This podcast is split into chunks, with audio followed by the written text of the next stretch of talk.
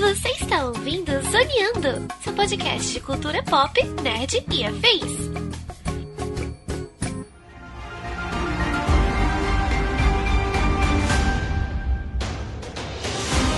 E começa mais um Zoneando Podcast, o seu podcast sobre cultura pop, nerd e afins, meus amigos. E aqui, hosteando este programa, aquele que se ganhasse um corpo de avatar, eu tenho certeza, cara, certeza, que ele já viria com a dor no ciático embutido. Porque olha que fase eu tô passando, hein, meu amigo? É brincadeira. Eita.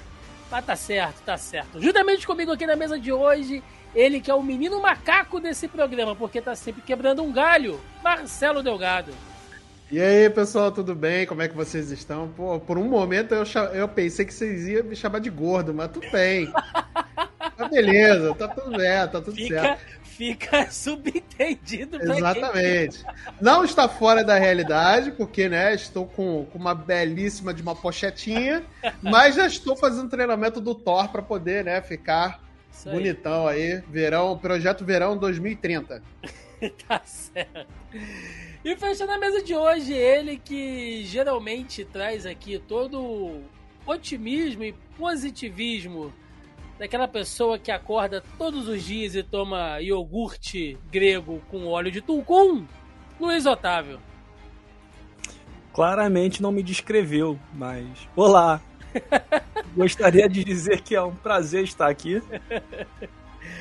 Você Já é sempre vi. otimista, Otávio. Você é sempre um cara feliz. Ah, você isso é verdade, mas a parte do aqui. iogurte é, é mentira.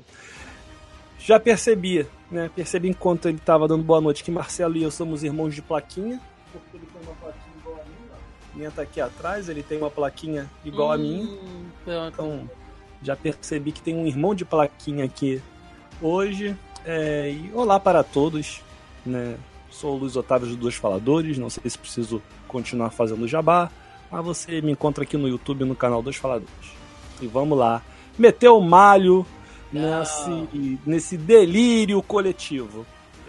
Pois é, meus amigos, estamos aqui reunidos esta semana para falar sobre Avatar, o caminho das águas, né? O Avatar 2 aí, resumidamente, esta continuação que James Cameron tanto prometeu e finalmente saiu.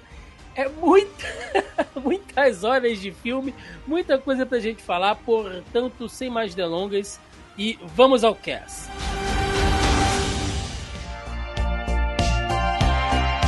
Bom, meus queridos, meus, meus queridos compatriotas, meus queridos. ah, como é que eu posso dizer quem mora em Pandora? Pandorianos? Deve ser. Pandorense. Pandorense, Pandeiros. pandeiros. Pandeirenses, né? Não sei. Meus pandorianos, queridos. né? Vamos, Pandorianos. vamos lá, vamos começar aqui, cara. Avatar, O Caminho das Águas, filme que saiu no ano passado aí, 2022, né?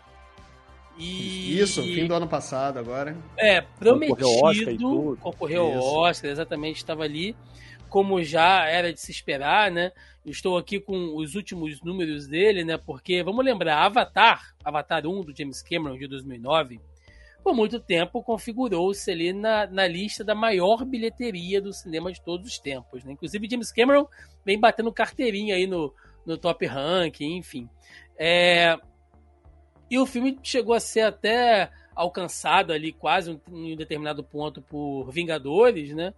Mas continua Chegou a aí. ultrapassar, né? Na Chegou a verdade, ultrapassar, Vingadores, aí- Vingadores Ultimato ultrapassou. Aí depois ele exibiu de novo no cinema. O James Cameron também é um cara, porra, turrinha Ah, pra mano. cacete, meu irmão. Não vai ficar por isso. O não maluco vai é ficar por ruim, cara. O maluco é ruim. Mas enfim, né? Avatar 1, só relembrando aqui, um filme de grande sucesso, né? Lançado em 2009. Teve um orçamento ali de 237 milhões, que para papo de mais de 10 anos atrás é uma grana, é uma nota. E faturou nada mais, nada menos do que mais de 2 bilhões e 800 milhões de doletas. Ou seja, é muita grana, meus amigos. E aí, Avatar, o Caminho da Água, até o momento, tá? Segundo aqui dados do box office, ele teve um orçamento de 350 a 400 milhões, tá? Vamos colocar aqui 400 milhões estourando. Ele já faturou até o momento de receita 2 bilhões e 314 milhões, ou seja, é, custou quase o dobro, né? E já aí menos de um ano de lançamento já faturou basicamente o que o Avatar 1 faturou esse tempo inteiro. Então a gente não pode dizer que a franquia não é, não é um sucesso. E aí eu já quero começar lançando aqui para vocês, né? Uh, James Cameron vem prometendo esse filme há muito tempo. Vocês devem lembrar que desde 2014 já se falava de um novo Avatar, uma nova continuação. E aí depois o, o, o roteiro acabou sendo ampliado e aí haveriam ainda outros, né? É, é, outras sequências, enfim, fica naquela. E o James Cameron, ele é um cara muito perfeccionista para as coisas que ele faz. Ele queria fazer uma captura de movimento debaixo da água uh, naquele nível de avatar que a gente conhece, que era algo que a tecnologia até então não era possível. Lembrando que o próprio Avatar 1 também foi revolucionário ali uh, em muitas formas de, de, de, gravar. Tem aquela câmera maluca que o James Cameron implementou aí no cinema, né? Que muita gente passou a usar depois também. Ou seja, demorou por um cacete, porque não tinha como fazer. O cara falou: se não dá para fazer como eu quero, não farei. Mas agora saiu. Eu pergunto: nessa, nessa loucura, nesse vucu-vucu que a gente vive hoje, Luiz Otávio, de que é conteúdo o tempo inteiro e tudo tem que sair, uma continuação, um reboot, e é o derivado, e é a nova série. Para uma franquia esperar bons aí, mais de 10 anos, cara, para uma continuação, fez bem para ela? Ah, fez. Fez muito bem. Eu acho que apesar da gente viver nessa sociedade que você colocou que é da correria, que é tudo para ontem, o Avatar, o primeiro, não pegou essa fase, né? E quando ele chega, a gente já está num estágio de sociedade com internet todas essas coisas, mas não nessa correria que a gente vive hoje de TikTok e coisas do tipo. Então, quer queira, quer não, ele acabou tendo, né, o James Cameron e toda a galera lá que trabalha com ele, acabou tendo essa liberdade de levar mais tempo talvez se o primeiro Avatar tivesse saído ano passado, ele não teria tanto tempo assim para fazer o segundo como ele teve. E eu acho que isso ajudou muito, porque o Avatar, quer queira que não, ficou no, no imaginário popular, né? Todo mundo sabia o que, que era Avatar, todo mundo tinha uma noção do que era a história, todo mundo sabia das criaturas azuis que tinham. Então, é, fez muito bem. E aí, já aproveitando, não é o nosso foco, mas é o problema que a Marvel passa hoje. De sair fazendo produção atrás de produção e a galera já tá acostumada. Tá saturada, acha, né? Ah, é. Eu não sei se o termo é. Eu discordo do termo saturação, mas eu acho que realmente está saindo muita produção atrás de produção e não, dá, tá, não está tendo tempo de finalizar como elas precisam. O Guardiões 3, que teve tempo de finalizar, tá com CGI direitinho, tá com a história bem amarradinha, as atuações estão bem legais, porque teve tempo para maturar. Algo que o segundo Avatar teve muito tempo. A gente teve uma galera reclamando depois de tempo assim, esse filme nunca mais vai sair, James Cameron está enrolando, na verdade ele não sabe o que vai fazer. Rolou esse papo durante sim, uma época. Sim, sim. E ele acabou trazendo um filme que muita gente gostou, muita gente curtiu. Eu falei que é um delírio coletivo, né, sem me alongar muito nesse início, mas eu sei que o filme tem seus méritos. Eu só não, não acho ele essa preciosidade como a galera trata. Maravilha. E uh, acho que o Otávio falou uma coisa, Marcelo, que é interessante, né? Essa coisa de que ele levou um tempo, né, para realmente poder se desenvolver, enfim. James Cameron é um cara que a gente vira e mexe, comenta, fala sobre ele nas nossas lives de quinta-feira, uhum. no nosso canal do, do YouTube. James Cameron, que foi muito cri-cri com filmes de Marvel, filmes de super-herói, blockbuster e tal. James Cameron, inclusive, que teve a pachorra, a cara de pau, de mandar que cinema hoje em dia é tudo boneco, é tudo fundo verde. Olha que filha de uma puta, né? Mas.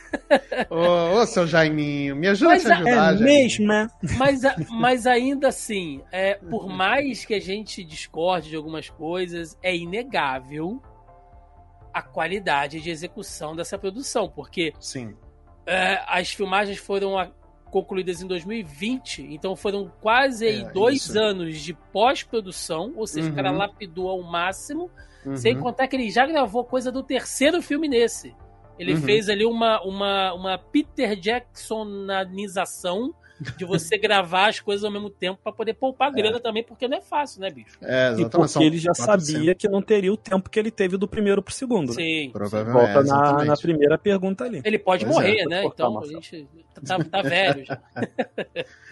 É, mas é, é bem por aí, sabe? O James Cameron tem esse mérito de ser o James Cameron e de, antes do Avatar 2, ele ter na, no top 10 mundial de bilheteria dois filmes dele. Então ele tem ali um, um, cacife para poder exigir um certo tempo para maturar as suas ideias né, e tudo mais. E ele falou que não ia fazer outro Avatar até que ele pudesse fazer aquilo que ele exatamente pensou, né? Ah, eu, eu concordo muito aqui com o nosso querido Gustavo quando ele diz que não é. Avatar nem o 1 nem o 2 são filmes que a gente tem um primor né, de roteiro, sabe? Não é um primor de história, não é uma história revolucionária, né? Ele pega pinceladas de, de um monte de histórias que a gente já viu acontecendo na, na cultura pop, né? Sim. Em, em em várias produções. E ele teve o mérito de amarrar muito bem ali todas essa- essas pinceladas, né? É, para quem gosta ou não, ali, aí beleza, aí é totalmente discutível, né? Mas é, mas é- é- ele teve esse mérito, né, de poder amarrar tudo ali, né, nesse, nesses dois filmes e executar muito bem. Então, não dá para dizer que não é um sucesso, mesmo que não seja um sucesso de crítica, né? Mas não dá para negar que é um sucesso comercial, é um sucesso não só de bilheteria, mas é um sucesso de produtos também. Ano passado eu estive, é, eu tive a oportunidade, meu cilim babaca aqui agora, desculpa. Mas ano passado eu tive a oportunidade de estar na Disney, né? De estar na- nos parques da Disney de Orlando. E o que eles transformaram Avatar em produtos comerciais desde do seu lançamento até hoje, mesmo 10 anos, quase 10 anos depois do. mais 10 anos depois do lançamento do primeiro filme, até hoje é um negócio, é um produto muito forte, né? Então é, é uma área muito visitada lá no Parque de Orlando, né? Porque tem uma área exclusiva de, de Avatar. É um dos brinquedos mais concorridos de todo o complexo da Disney de Orlando, né? É, e são. E são é, é, são fantásticos os passeios ali, né, e tudo mais. E realmente, cara, não dá para dizer que não é um sucesso, assim, é um o James Cameron, ele conseguiu fazer um filme po- popular, Uhum. né, com muita tecnologia, sem precisar de fazer um absurdo ah, com roteiro, com roteirização, né? E, e para mim tá bom, sabe? Eu acho que pro- até pro grande público também tá bom. Eu acho que não, não é o tipo de filme que a gente precisa de um, de um roteiro ultra complexo, com cheio de camadas, para poder fazer funcionar, sabe? Eu acho que o mérito tá todo aí. Maravilha, A meninos. me- rapidinho, a melhor coisa do Avatar é o brinquedo do Avatar na Disney. A melhor coisa. Melhor do que Tá os cheio filmes é o de brinquedo. Disney fag safado aqui hoje. Mas, ó, é, porque o, o, o Flight of Passage, que é o que você voa num Banshee, pô, é incrível, cara, é Sim. incrível, esse, esse brinquedo é incrível. Não, não. Pra, pra- pra ter um brinquedo do Avatar, assim, mais é, verossímil, tinha que ter alguma coisa pra você conectar o rabo. Aí peraí. fica a teu gosto. Aí Vocês gosto brincariam do- em alguma coisa Aí pra só- conectar só um no- rabo, assim, em algum Aí lugar? só no Distrito Vocês da Luz acham? Vermelha em Holanda, na Holanda. Aí acho que aí é E deixa eu 18 mais. aproveitar. Então, vamos entrar aqui, né, já diretamente no filme, que é uma obra de 3 horas e 12 minutos, né? Ou usando aqui todo o meu sotaque carioca, né? 12 minutos. E é um porrolhão de tempo. O filme se divide ali em vários arcos, né? Ou pelo menos arcos longuíssimos com subsequência entre eles. Aí eu deixo para os experts na, na, na linguagem cinematográfica dividir ali mas a gente percebe claramente que o filme ele é bem segmentado, né? Você tem o iniciozinho, tem o conflito, tem a fuga deles, tem eles se reabilitando lá em um novo lugar, que só aquele pedaço ali já é um outro filme separado, e aí tem toda a parte final rolando toda ali, que também é outro filme separado. Ah, eu dei uma zoada, né? Eu falei que o James Cameron ele puxou o Peter Jackson na coisa de fazer um, um uh, de fazer uma gravação mútua, né? Gravar logo dois filmes de uma vez. Mas ele, ele traz outro elemento bom aqui que a gente pode até fazer um paralelo com o Peter Jackson também, que é trabalhar um bom prólogo, tá? Você já vai lembrar daquele prólogo do Senhor dos Anéis que começa contando a história da Guerra do Anel e tal, que é bem legal. E assim, você nunca leu porra nenhuma, não conhece nada da história, aquilo ali vai te dar uma ambientada o suficiente como um leigo para você começar a ver um filme. E eu achei esse prólogo desse segundo filme excelente. Ele tem uns 10, 15 minutos só de prólogo, mas ele conta porque aconteceu muita coisa naquele período, né? Entre o filme 1 e o filme 2, basicamente passou o tempo da, da vida real, entre o James Cameron fazer um filme e outro, porque eles tiveram quatro filhos, né? Adotaram uma ali, que era inclusive a filha lá da cientista interpretada pela Sigourney Weaver. Uh, o Jake, né, se transformou realmente ali no, no, no, no líder dos, dos Na'vi, a Netiri, ela é a acho que esse é o nome que você dá agora. Lá no caso que ela tem o cargo né, de sacerdotisa, eu esqueci agora o nome. Daqui a pouquinho eu lembro. Uh, enfim. Eu também não lembro o nome, não. Enfim, né? É, é foi constituída toda uma unidade ali. Eles é, reconstruíram todo aquele lugar que eles, que eles viviam, né? Só que em outro lugar. Inclusive, o filme começa mostrando ali os destroços daquela árvore que foi a, atacada pela RDA, enfim conta-se muita coisa. Lá no futuro, daqui a 40, 50 anos, alguém vai fazer um filme, não mais o James Cameron, que ele já não deve estar por aqui, mas provavelmente vai ter aquele assim, é, é, é os arquivos secretos de Pandora, né? Porque tem é coisa para poder explorar daí. Pro cara que esqueceu, Luiz, dá pra ele ver de boa, né, cara? Eu gostei como que o filme faz isso e é o, o Jake falando ali de uma maneira bem fluida, contando a história. Isso é que é o legal, porque quando a gente pensa nos nave, a gente pensa em quê? Pensa numa coisa mais uh, um povo nativo, com uma cultura uh, bem tribalizada. Então aquela coisa de você sentar com você contar histórias, né? As histórias são elas passam de geração para geração de maneira oral. E além disso, ele introduz o conceito das contas, né? Eles têm aquelas contas, cada conta que ele usa naquele cordão, naquela pulseira, é um fato histórico da vida deles, é um fato marcante. Pô, isso é bonito pra caramba, cara. Não, ele é. O filme é muito bem construído. Assim, né? É, o início dele te, te sintoniza muito bem ali com o que você precisa lembrar, com o que você precisa saber, para que você possa caminhar na história. É, até a questão mesmo do, do vilão, ele já trabalha muito bem, explicando como que aquele cara ainda está ali depois do que aconteceu no primeiro. Acho que ele consegue trabalhar é, o roteiro muito bem. É, o, que eu, o que me incomoda no roteiro, e aí desculpa se eu já estiver me adiantando, é, é aquela parte do filho dele com a baleia de Pandora. Você aquela se adiantou um pouco. A gente, vai, a gente vai chegar lá, mas Ah, bem. então daqui, daqui a pouco eu falo mais sobre isso. Mas eu realmente acho. O que que acontece? Eu não assisti o primeiro no cinema.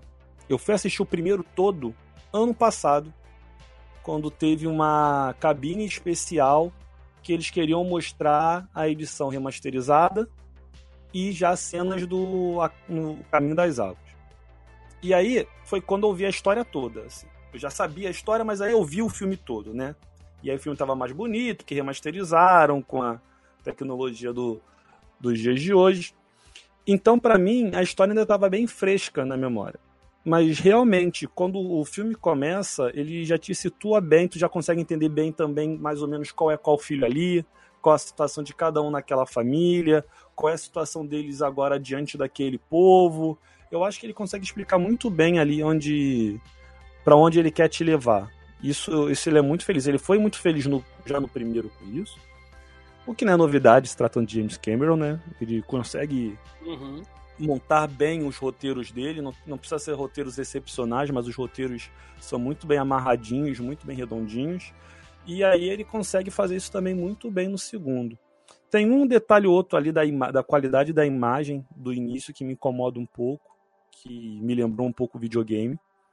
É, mas eu só vi mais uma pessoa comentando sobre isso, assim, num, num círculo interno. Então deve ser mais ranhetice minha do que problemas em si. Mas eu acho que ele consegue estabelecer bem ali que, que a gente. Vamos expandir esse mundo agora, né? Gente, isso daqui é o que você precisa saber para a gente seguir a nossa jornada, né? a nossa caminhada. Então, segura aqui na minha mãozinha e vamos lá agora. certo. E aí, só fazendo uma, uma correção aqui, gente, o povo, ali, aquela, aquela tribo, né, são os Omatikaia, que na tradução é o povo da selva, povo da floresta. A Netiri se transforma em Tissarik, né, que é a grande sacerdotisa ali. E o Jake é Toruk Maktor, né? Esqueci. Como é que eu vou esquecer, cara? Ele se torna Toruk Maktor, que Verdade. é o, o, o, o, guerreiro consagrado, né? Que é o prometido ali, que é o cara que monta no Toruk, que é aquela ave gigante, aquele monstrão gigante ali e tal. Uh, uma das coisas que eu achei bacana, Marcelo, e a gente vê muito nesse, nesse início, esse filme ele tem vários subplots, tá? A gente vai trabalhar neles ao longo aqui. Mas um que já começa nesse início e vai até o final, e eu acho bonito pra caramba, assim, porque não é só com eles, né? Mas quando eles vão se juntar lá com a outra tribo, isso também é bem mostrado. É a questão de família. Como é um filme de família, Marcelo. É uh, Você vê que entre os Omatikaia, né, pro, pro povo nave, uh, no, no geral, é claro que um ou outro pode ser racista, digamos assim, mas eu acho uhum. que nem se, se, se me, meio que nem, que nem se comprova nisso, mas uh, apesar do Jake, que você já vai lembrar do final do filme 1, né, que ele estava morto, e aí Ewa faz a transferência da mente ou do espírito dele para um corpo de avatar. Mas os filhos dele, quando nascem, nascem desse corpo modificado. Então os filhos nascem com cinco dedos, eles sangram de uma cor diferente, né? Mas ainda assim os Na'vi abraçam ele. Tem uhum. a questão de você adotar, eles fazem uma adoção com o, com o filho da, da lá da Sigourney Weaver, da Grace, a, a, né? A da filha, Grace. isso, com a filha da lá da Grace. Eles meio que adotam, né, aquele menino humano que vive uhum. entre eles ali. Então você vê que é tão puro, velho que não existe racismo, não existe diferença. Né? É claro que isso vai ser discutido mais tarde. Não são uhum. todos os povos nave que são assim. Você vê que tem diferença entre eles, né? E principalmente em relação ao povo do céu, que são os humanos. Mas aquela tribo ali, os, os Omatikai, eles dão essa lição, né? A uhum. gente passou por isso tudo, mas é impossível a gente não reconstruir, a gente não pensar no nosso futuro se a gente não pensar que nós somos uma família, cara. Sim. Nessa coisa não. de igualdade, de integração, sabe? Uhum. Eu, eu, posso estar viajando um pouco aqui, mas eu achei isso bonito pra caramba. Não, não, não, mas acho que você tá certo. E não é uma coisa que eles. É, nasceu com eles, né? Porque toda essa. Essa, essa divisão entre tribos ali, né? E aí eu acho que o James Cameron vai explorar um pouco mais nos próximos filmes, né? Porque parece que tem ali é, quatro a cinco tribos diferentes, né? A gente viu ali a tribo do, do, Omatikaia, né, que parecia a tribo da terra, né, que representa a terra, a floresta, né, e tudo mais. A gente viu a tribo das águas agora, parece que vai ter a tribo do fogo, né, e, e, e enfim, né, aí os, parece que vai representar ali os quatro elementos, né, aí todos formam aí o Capitão Planeta depois. Mas, é, não, brincadeiras à parte mas é uma coisa que eles aprenderam, né, durante o primeiro filme, né? Porque quando o, o, você lembra no primeiro filme que eles dão essa introdução de que quando os humanos, o povo do céu, né, que eles chamam o povo do céu, chegou em Pandora, né, houve muitos conflitos até eles o, o, entre o povo da Terra, né, que é os Omatikaia e os humanos, até eles conseguirem de fato ali trabalharem juntos em prol de, uma, de um bem maior, né? Os humanos, lógico, com sua, sua própria agenda de querer explorar o, o os recursos da, da, daquele planeta, né? Porque é, é todo objetivo da exploração é para explorar recursos naturais, né? Porque a Terra tá. É uma missão estar... exploratória que eles estão fazendo. Isso, isso. Porque a Terra parece estar neles, não dão muito detalhes, o que é até bom porque dá brecha para a gente imaginar o que está acontecendo na Terra, né? E tudo mais. Parece que a Terra deve estar devastada e super lotada de tecnologia, né? Uh, e sem recursos para sem recursos naturais, né? Para poder se sustentar. É, e aí eles aprendem, né? Que vão aprendendo ali, conforme vai passando o primeiro filme também, que eles podem viver em, em comunidade, né, junto com outras pessoas e não ter uh, preconceitos. Que eu acho que o preconceito, eu acho que o, a divisão, né, é, é bem a, a, a, o foco da palavra divisão, ela só é, traz malefícios, né, para um, um bem comum, para a comunidade. Então, eles a, acabam abraçando o Jake depois, eles salvam o Jake, né, eles vem que o Jake estava se esforçando para poder ser um deles também, né? Enquanto ele ainda estava no corpo do Avatar e não se transformou num navio, né? É, então tem toda essa é, essa questão também de um aprendizado em conjunto, né, entre alguns humanos, né, de aprender a, a respeitar um pouco mais a própria natureza, a, a, aquele planeta e o povo que ali está, né, e o dos navios com os novos, com os seus novos visitantes ali, e, e transformar tudo numa família, né? Uh, você vê que o, o, preconceito, né, entre aspas, que rola com os filhos do Jake é quando eles chegam exatamente na, no povoado da água e não quando eles estão no, no, no povo da terra, né? Você vê que ali eles estão bem inseridos, né? Eles são membros da, da, da, tribo, né? De fato, eles não têm ali um preconceito por terem mais dedos do que um, um uhum. navio comum, né? Um navio nativo, né? Eu poderia assim dizer.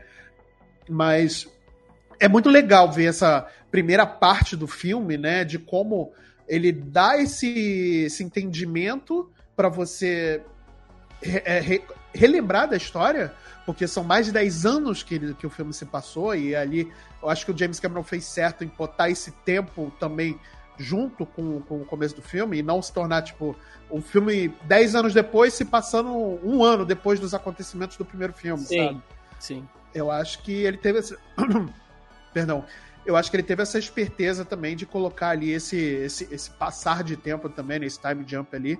Foi, foi, bem, foi bem legal. Então, toda essa primeira parte, eu acho que ela é muito bem feita, né? Até o, o, o conflito ali, né? Sim. Ela é muito bem feita. E, bom, aí um belo dia, né? Algumas novas estrelas aparecem no, no céu de Pandora. E isso é ruim, porque significa que o povo do céu está voltando e é impactante, né? Aquele retorno dos humanos, né? Aquelas naves que parecem martelos, né? Parecem ariete.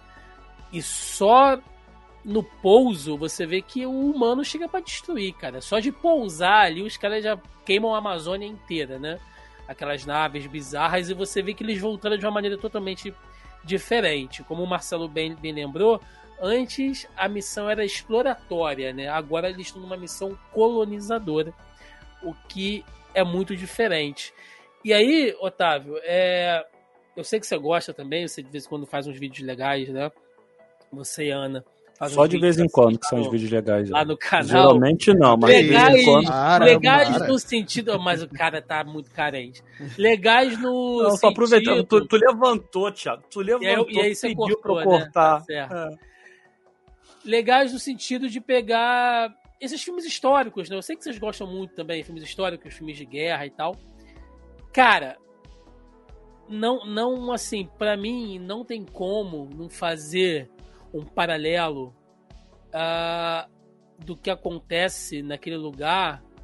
Sei lá, se a gente pegar aqui a era das grandes navegações, né? Sim, os portugueses, total. os espanhóis chegando, que a princípio era numa missão exploratória também, né? Se você lembrar, os portugueses levaram quase 50 anos para se interessar em realmente colonizar o Brasil. Né? Você passa ali quase 30 anos desde o descobrimento até o início das capitanias hereditárias, os caras só tira pau Brasil pra cacete, depois só quer saber de ouro, prata, né? Você tem os espanhóis pegando ali já pelo outro lado, do que seria o Chile, Bolívia. Inclusive, se a gente né, for fazer assim um, uh, um certo uma, um, uma livre adaptação, né, um livre entendimento.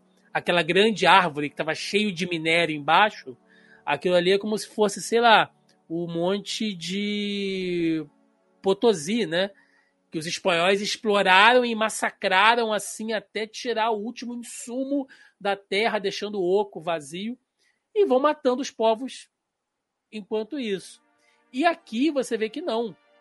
Eles estão agora com uma missão colonizadora, né? Então aquelas naves que são maiores agora são as naus, são as caravelas chegando ali e eles vieram preparados, Otávio, porque você vê que uh, tem a força bélica, mas tem a força construtora também, né? Então ali é, é todo um, o peso da máquina industrial, né? As máquinas trabalhando a milhões por hora, assim, você vê que passa é, um ano entre o epílogo e a continuação ali do, do andamento do filme, os caras construíram ferrovias, sabe, torres gigantescas, porque as máquinas trabalham incessantemente dia e noite para colonizar. É, é, é, James Cameron dando a mensagem ambiental assim. Eu não vou colocar para você é, é, é, ficar subentendido, não. É isso aqui, meu amigo.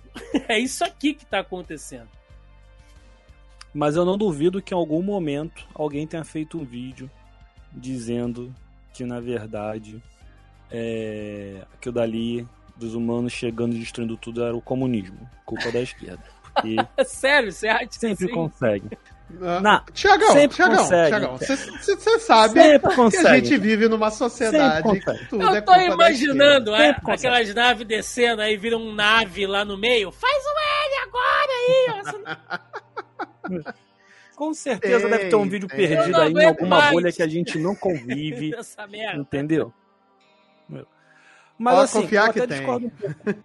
É, eu até discordo um pouco do Marcelo quando ele fala que provavelmente a Terra naquele universo está destruído, porque a associação que eu faço muito do Avatar é com a- as, grandes, as grandes navegações mesmo. Inclusive, eu não sei se vocês lembram, na época que saiu o primeiro, saiu até um meme, como se fosse um roteiro, que aí o cara pega o roteiro de Pocahontas Sim. e aí ele sai riscando, aí tira onde tá Pocahontas, bota Avatar, e aí vai colocando... É o Pocahontas no espaço, né? A gente já comentou isso. É basicamente isso.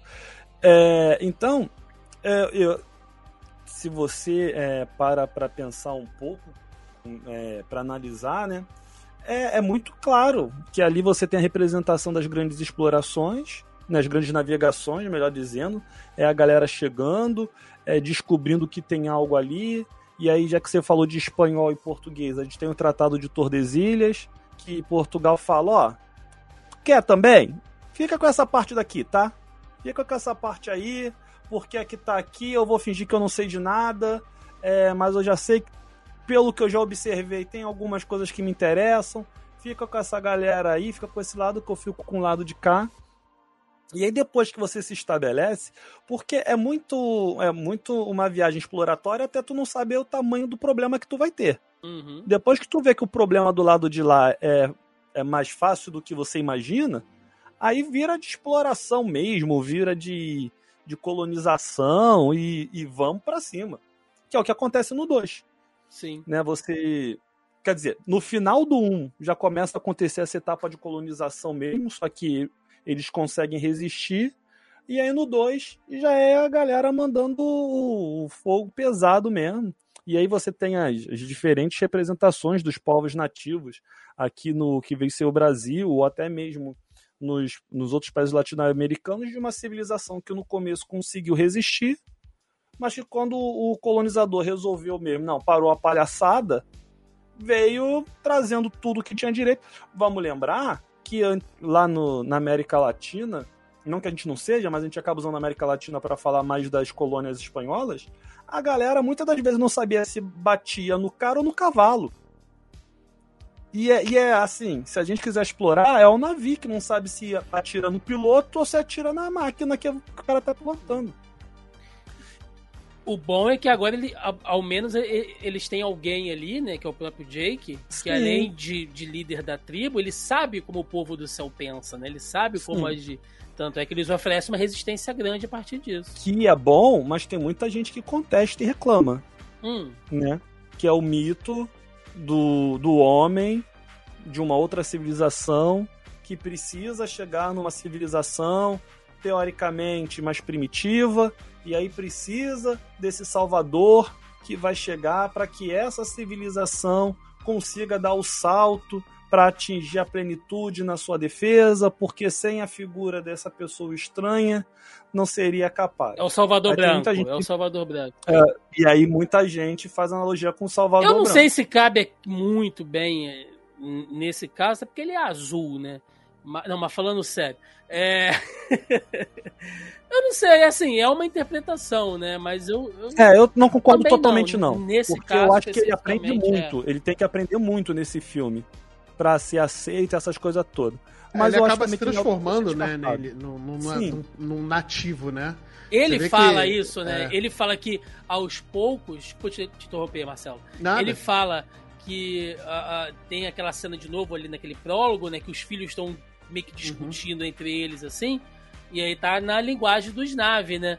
E aí ele fala: Eu já ouvi tanto essa língua que eu já penso nela como a minha língua mãe. E aí Sim. os meninos começam a falar de uma forma que você entende. Ou seja, ele já tá integrado àquela é, sociedade, exatamente. né? Que é algo que acontece diferente, por exemplo, do John Smith, né? Se a gente for pegar essa analogia com o Pocahontas, né? É, é John Smith, se eu não me engano. E que é o salvador branco dos índios ali, né? O, do, do, dos índios, né? Da, da, tribo ali onde a Pocahontas está se inserindo, né? E tudo mais uhum. e tal. Então você vê que ele não se torna um nativo, né? Ele, ele continua sendo um explorador, né? Sim. Uh, e aí, e é mas... John Smith mesmo, tá? É. Eu dei uma conferida aqui, é John Smith mesmo. Uh, e aí, Marcelo, tem também a, a, a, questão que, assim, a gente tá falando, né, que eles vieram ver esse novo mundo, esse novo planeta, mas assim, vale só a gente dar uma recapitulada aqui, né? Eu tô aqui com tudo direitinho para não falar mais bobagem, que só aquele momentinho estatísticas é que Pandora não é um planeta, né? Ela é uma lua. Ela é uma lua habitável, tanto que quando aquelas naves estão chegando, você vê que ela tá lá e atrás dela tem um planeta gigante, né? Que é a Polifemos, que é um gigante gasoso que orbita a estrela de Alpha Centauri A. Está né? ali mais ou menos 4,4 anos-luz distante da Terra. Então é longe que só um cacete. Né? E ela é a, quinta lua de Polifemos. Né? Lembrando que a nossa querida Pandora ela tem uma gravidade né, 20% menor do que a atmosfera da, da, da Terra, ela é mais densa, então não dá para você respirar muito bem ali. E é por isso que a maioria dos animais são grandes, tem muitas patas, né? Porque como é uma pressão maior, então você tem animais que precisam de mais pernas, de mais impulso, mais músculo para poder se mover e os próprios nave, né? Eles são mais fortes, são mais rápidos, mais resistentes comparados a um ser humano normal. Mas agora o projeto Avatar, né? Ele passa assim, ele sai daquele campo científico, que é o que a gente vê no filme anterior, ele passa a ser usado realmente como material de guerra, né? E, e isso é basicamente o que a gente vê uh, acontecer na, na, uh, na, história da humanidade, né, Marcelo? Uh, o homem descobre o fogo para se aquecer e para cozinhar os, os alimentos, e daqui a pouco eles estão usando aquilo para ativar pólvora na guerra. Pois é. Né? Pois Tem, é.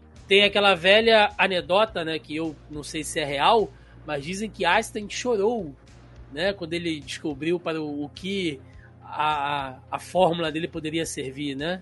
Na questão é. das, das, das, bombas, enfim. É, então, é. a... a... gente inclusive vai ver um filme muito interessante aí, né? Que é o Oppenheimer, né? Chegando, exatamente. Que é do Christopher Nolan e vai tratar exatamente sobre essa questão da criação da bomba atômica, né? Enfim, sim, vai ver, sim. envolver toda essa história real triste da humanidade, né? Sim, porque quando a RDA volta, ela traz quem de volta? Traz o Coronel Miles, né? E todo o seu séquito ali de, de uh, vibradores, né? De soldados vibradores ali, que a galera são os cães de guerra mesmo, os fanáticos. Uhum, isso. Uh, prontos para fazer o que precisar. E agora com o corpo de Avatar, né? Ou seja, a máquina de guerra perfeita que são que as megas que essas megas corporações, né, desses filmes que a gente vê assim de, de, de futuros distópicos, enfim, tem, né? Você vê que toda grande corporação tem a sua tropa bélica ali. Sim, é, exatamente. O, o coronel é, Miles Quaritch, né, ele volta, né, uhum. né, como grande vilão ali, né, é, para quem lembra do primeiro filme, ele morreu, né, no final e o projeto Avatar, eu acho que ele foi um negócio tão mais bem desenvolvido, né, que somente colocar a, a, a consciência viva, né, de pessoas dentro de corpos sintéticos, né, é, emulando ali Avatar, é, emulando navios, né, por isso o nome Avatar, né, e não é por conta do, do dobrador de vento, né, de ar, né, então, é, um abraço aí os fãs de Avatar, mas é... É, é, e aí foi um, uma coisa muito além que eu, até me surpreendeu, né? Esse fato deles conseguirem pegar é, mentes já de pessoas que, que faleceram, fazer essa, esse backup né, de pessoas, das pessoas, né, da mente das pessoas e transferir para corpos sintéticos, né? Uh, e criando ali os seus próprios avatares como máquinas de guerra mesmo, né? Então é uma coisa que me surpreendeu no roteiro, eu achei. É, no começo eu estranhei, mas depois eu, eu aceitei bem assim, a ideia, né? Eu achei que ficou interessante, mas eu só não gostei do fato de que tentaram reaproveitar um vilão que já tinha sido dado cabo no primeiro filme. Eu acho que eles podiam, sei lá, colocar outro. Uh, outra pessoa, sei lá, acho que eles podiam, sei lá, fazer mil coisas diferentes do que só reciclar um personagem que já tinha sido uh, resolvido no primeiro uhum. filme, sabe? Então. É, mas, mas comprei, assim, comprei a ideia de você. Uh, num mundo altamente tecnológico ali que, que, se, que se, apresenta, né, ou, ou, pelo menos ali os humanos, é você conseguir fazer download da mente e transferir para um corpo sintético. Eu comprei essa ideia, eu achei até bem interessante. Afinal, a gente está tratando de uma ficção sim, científica sim, também, né? Sim, então, sim. Exato. Nada mais justo do que a gente é, ter um senso de, de, de, liberdade com alguns absurdos, lógico, assim, né? Lógico, lógico. E. Bom, quando os caras chegam, né? Azeda tudo e parte de toda aquela missão deles, ou melhor, a missão principal deles é acabar com o Jake Sullivan. Né? Eles precisam acabar com o Jake, porque o Jake, além de ser o líder da tribo, ele é que comanda aquela resistência de guerrilha, né? Porque é isso que eles fazem, uma resistência de guerrilha ali para minar os avanços da RDA e dos humanos. E aí, quando a tropa do Miles chega, eles vão caçar a família do Jake, eles têm que fugir. E aí começa outro filme. Aí vai começar o filme tá? Da família Sully, né? Dois Sully indo para as terras dos Metcaína, que são aqueles recifes e tal. Cara, é assim, parabéns James Cameron, porque ele ficou anos dizendo que estava explorando a questão da, da, da, fauna e da flora marinha, né, e tal. E aqui o filme ele trabalha isso exatamente. O filme praticamente passa todo dentro da água agora, né, se não com elementos de água, o tempo inteiro. E é incrível. E a, o que a gente falou, Otávio, de toda aquela coisa, do conceito, da tribo, né, e tal, que você vê. Se for pegar os povos andinos, né, se for pegar os povos amazônicos e fazer uma comparação com os Omatcaia, os mescaínas, se você olhar, é uma coisa assim meio uh, uh, meio Havaí, né? Você vê que até a, aquelas pinturas é uma coisa meio maori. Na hora que Sim. eles estão se reunindo pra ir pra, pra guerra, eles fazem aquela coisa de. Esqueci o nome daquilo, meu Deus. O haka. É? O haka, né? Que eles botam a língua pra fora Isso. e fica. Né? Não é aquela coisa de ficar. Não, eles estão tipo mostrando a língua e estão batendo no Isso. peito. Isso. Tá uma coisa bem raca mesmo. Sim. Cara, e, e, e, a forma física deles, Otávio, você vê que é um povo que se adapta para cada região, né? Então. Não, Darwin ficaria muito feliz vendo isso. As, as caudas são diferentes, né? São Sim. meio que como barbatanas, é, uma coisa meio anfíbia, né? Para eles poderem Sim. estar dentro e fora da água. Os braços têm aquelas membranas alongadas que é para eles poderem nadar, né? Eles são mais. Uh, eles estão um peito mais estufado, provavelmente para segurar mais ar, né? mais oxigênio. Velho. O pulmão é mais desenvolvido, né? O, pelo menos o, sim, o que traz sim. o oxigênio, né? O, o que eles respiram, né? Enfim. Sim. É, é... é bem interessante essas diferenças biológicas, assim, se você parar pra pensar. E o, os traços e também, Otávio. Entre é nós, incrível, é o que vale a pena no segundo filme, né? Vamos combinar? É os é Metcain, vale né? é. Que assim, e, e aí vamos lá, seu advogado do diabo, né? Vai lá. Cara, é um filme para isso mesmo, entendeu? É um filme para você ver e ficar lá se deslumbrando, pensando: meu Deus, que lindo, que coisa maravilhosa. Realmente é tudo muito bonito, é, é tudo muito lindo, é tudo muito bem feito, os efeitos funcionam e o filme é para isso, entendeu? Assim, o, o roteiro, que a gente já comentou, o roteiro não é elaborado. Né, é, o roteiro é muito simples. Eu vou usar uma frase aqui que talvez cause muitos problemas em quem esteja é, nos assistindo, nos escutando. Pensem que eu sou maluco, mas eu vou fazer uma afirmação muito forte que eu estava pensando depois que o Thiago me convidou. Hum. Se o roteiro de Avatar fosse um filme da Marvel, estaria todo mundo reclamando que é simples demais. Olha,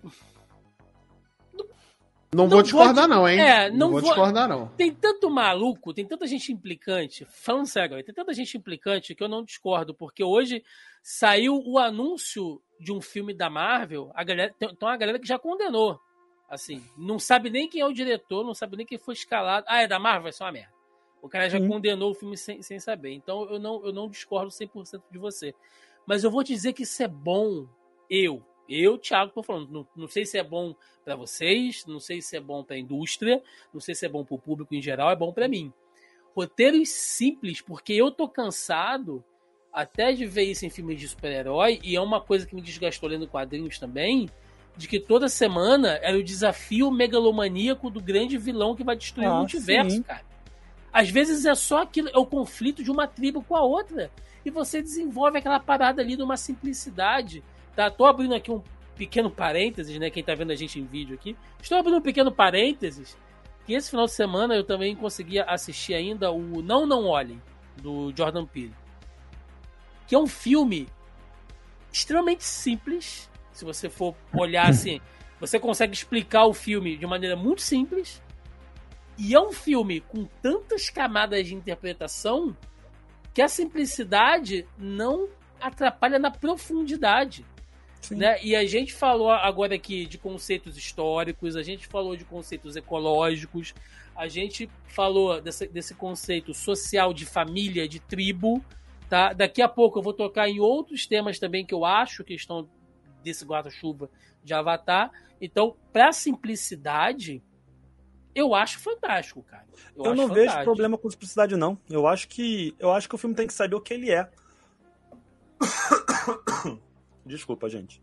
Me incomoda muito mais um filme que é simples e tentam te vender como se fosse a última coisa da de, de moderno, de inovador e de supra-sumo de roteiro, do que um filme que é simples e fala, ó, sou simples mesmo, entendeu? Minha, minha história é, não é nem um pouco rebuscada, é redondinha só, o que eu quero contar é isso aqui, vem comigo, valeu? Eu não vejo problema no roteiro ser simples eu só, eu só fiz essa observação porque eu acho que às vezes a galera é, se deixa levar muito pelos pontos positivos do filme, que é o visual, que é o, os efeitos, que é a construção de universo, que é a construção, a construção de mundo, mas num roteiro muito simples. Sim, sim. Entendeu? Sim.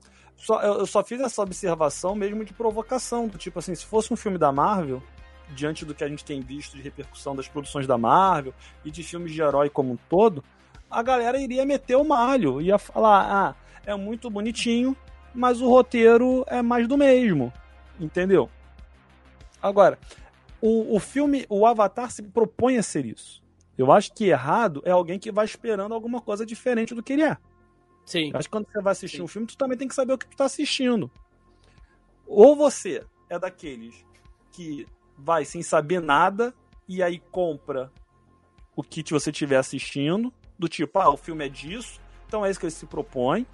Ou então você já se prepara e já sabe também do que o filme vai se propor. Não adianta tu esperar maçã de quem tá te vendendo banana. Sim. É, é ele ser honesto com o público dele. Sim. Sim. E o James Cameron vende uma maçã muito bem vermelhinha, Bem. muito bem limpinha, muito bem feitinha. Então, tu tem que saber que tá indo comer maçã. É, bem Sem querer me prolongar, né, e tudo mais. Que, desculpa, não escutei. Bem embalado, né, e tudo Bem mais. embalada. Overpriced às vezes, mas é Sim. É, eu ia falar alguma coisa, eu esqueci. Mas daqui a pouco eu retomo. Tá. Eu acho que um- uma coisa também, e aí talvez eu dê uma adiantada, se eu estiver adiantando, você me corta, Thiago, que é que ele acaba pecando também porque ele não sabe a hora de parar. Hum, O filme tem duas, duas três horas e blau e não precisava. Assim, o, É. o filme é muito bonito, mas não precisava ter o tempo que tem. Que aí é um problema que eu já venho falando isso em, em vários vídeos, em várias lives que eu participo, que a galera entrou numa neura de que acha que todo filme tem que ter de duas horas pra cima. Entendeu? Me dá um filme de uma hora e meia bem feito, cara. Eu aceito, felizão. Entendeu? Não precisa me dar três horas de filme pra contar uma história. Que aí é um outro problema. Se, se eu vi certo aqui, o James Cameron é produtor, diretor e roteirista. sim. Não é sozinho, mas é os três. E aí não tem ninguém pra chegar e falar: Ó, amigão, tá demais isso daqui? Vamos cortar? Porque é ele que escreve, é ele que dirige e ele que produz. Ele vai achar tudo lindo. Ele vai achar que tudo precisa estar. É o pai tá bancando, né, cara? Aí é difícil é. também contrapor. E é Mas- um problema que a gente tá tendo em vários filmes. Não é só nele, não. Vários filmes que a gente tem visto, procurem ver. Os filmes que estão muito grandes, geralmente o cara é o roteirista, o diretor e o produtor. Porque ele não consegue se apegar do que ele fez. E aí ele acha que tem que ir tudo pra tela. Acho que nesse ponto agora, né, que a- as duas tribos já, já se juntaram, e como o Otávio falou, toda essa parte de. ah, de adaptação cultural, né? E, e, e até do próprio meio ambiente ali, só isso aí já é um, um mini filme, né? Um mini do- documentário do, do, do Animal Planet lá de Pandora, que é in- incrível, inclusive, mas acho que nesse ponto a gente pode falar um pouquinho dos personagens, né? Hum. Marcelo, Netiri e o Jake, que foram os personagens principais Uhum. né, ah, do filme anterior. Nesse filme, eu não vou dizer que eles estão apagados, eles têm a função, mas assim, o elenco quadruplicou, né? E eles têm um papel Sem grandes muito... estrelas, hein? As Sem duas gra- grandes estrelas são exatamente o Sam Warrington e a Zoe Saldanha, né? Sim. Já te cortando É, aqui, desculpa. Não, sim, mas uma coisa que eu, que eu reclamei quando a gente falou sobre Eternos, que eu reclamei quando a gente falou sobre Homem-Formiga, O incompreendido eterno. Né? É. ah, que às vezes a dificuldade de algum desses filmes que tem um elenco muito grande, com muita Uhum. gente, é não saber dosar. Às Uhum. vezes o arco de fulano e ciclano tá um porre e o outro arco lá tá muito mais, sabe, assim, frenético e tal. E aí você sabe Uhum. que lá no final vai todo mundo se encontrar, você tem que ficar aturando aquela galerinha ali e tal, e aquilo diminui o ritmo do filme. Uhum. Aqui em Avatar, eu acho que isso não aconteceu, minha opinião, porque você tem o arco da RDA com o Miles Uhum. lá, os militares, né? Ah, e depois com o Spider. Aí você tem o arco. Não exatamente o arco, mas você, você tem as, as participações do Jake tentando apaziguar a situação e, e- Uhum. e- e proteger, né? Você tem o arco dos Mescaina, que estão Uhum. recebendo aquela galera, tem os mais jovens que estão entrando em conflito, tem os mais velhos que estão naquela relação política de você abrigar um povo que é refugiado, pode, pode trazer a guerra para sua casa, e Uhum. tem os filhos do Jake, tem a família Jake Jr., que carrega o filme nas costas, assim. Né? Então eu Sim. achei que o Jake e a Neytiri nesse filme ficaram um pouco, não vou dizer apagados, mas eles perderam consideravelmente o espaço, cara. Ah, E, e- e eu não reclamo, não, tá? Não, Eu também não reclamo, não. É só uma Eu observação. acho, é, eu acho que é um bom ponto e eu acho que foi até necessário pro, pra história que o, o James Cameron queria contar E talvez fosse até uma forma de passar um. Tentar passar um bastão futuro, né? É, não chegou a passar, né? Como a gente vai ver aí no final do filme, eu não vou me adiantar muito, né? A gente não, não vê esse, esse bastão sendo passado, né? De fato, né? Mas é, eu acho que é uma forma dele começar a pensar, a, a, do público começar a se desapegar talvez um pouco ali dos personagens principais, né? E, e ver que tem outros, é, outras pessoas ali que são tão importantes quanto, que podem ser tão importantes quanto, né? A gente tem ali a. a, a, a tem uma. Da, são quatro filhos, né? Que o, o, são três naturais, né? E uma adotada, que adotada é a Kiri. É a Kiri isso. isso. a Kiri, que foi interpretada pela brilhantíssima Sigourney Weaver, né? Uhum. Que ela faz a Grace no primeiro filme, e aí agora ela fez a captura de movimento da Kiri, né? Uh, ela é uma filha adotiva, né? E tudo mais, e ela tem ali é, sem querer me adiantar muito, mas ela tem Não, podemos espécie... falar deles, podemos falar dela agora. É, parece ela tem uma espécie de poder que ela tem para se comunicar com o natural do planeta, né? Com ela o planeta. Ela se comunica com Eiwa diretamente. Com né? Eiwa diretamente, né? Esse é o nome que eu tava procurando. Ela se comunica com Eiwa diretamente, né? Através ali da, da, do planeta, né, e tudo mais. E, aliás, cenas lindíssimas, cenas muito bem feitas. Talvez até eu, eu tendo a concordar um pouco aqui com o nosso querido Otávio.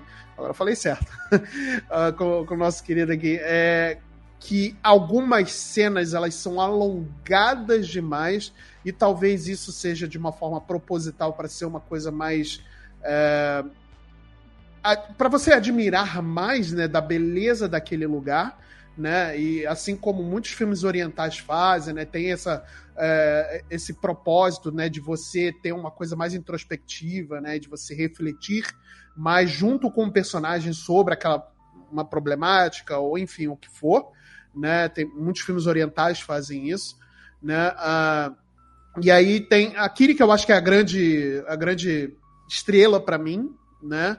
Ah, nós temos ali também eu vou abrir aqui o Netiam, que é o filho mais velho, né? É o primogênito, né? É o primogênito. Nós temos o Loki, que, aliás, é uma, uma das melhores cenas para mim, sequências do filme. É ele com a baleia, né? Eles comunicando com a baleia, né? E tudo mais. para mim foi uma cena incrível. Eu gostei também, eu gostei. Mas é porque foi uma cena de admiração para mim, sabe? Né? Foi uma.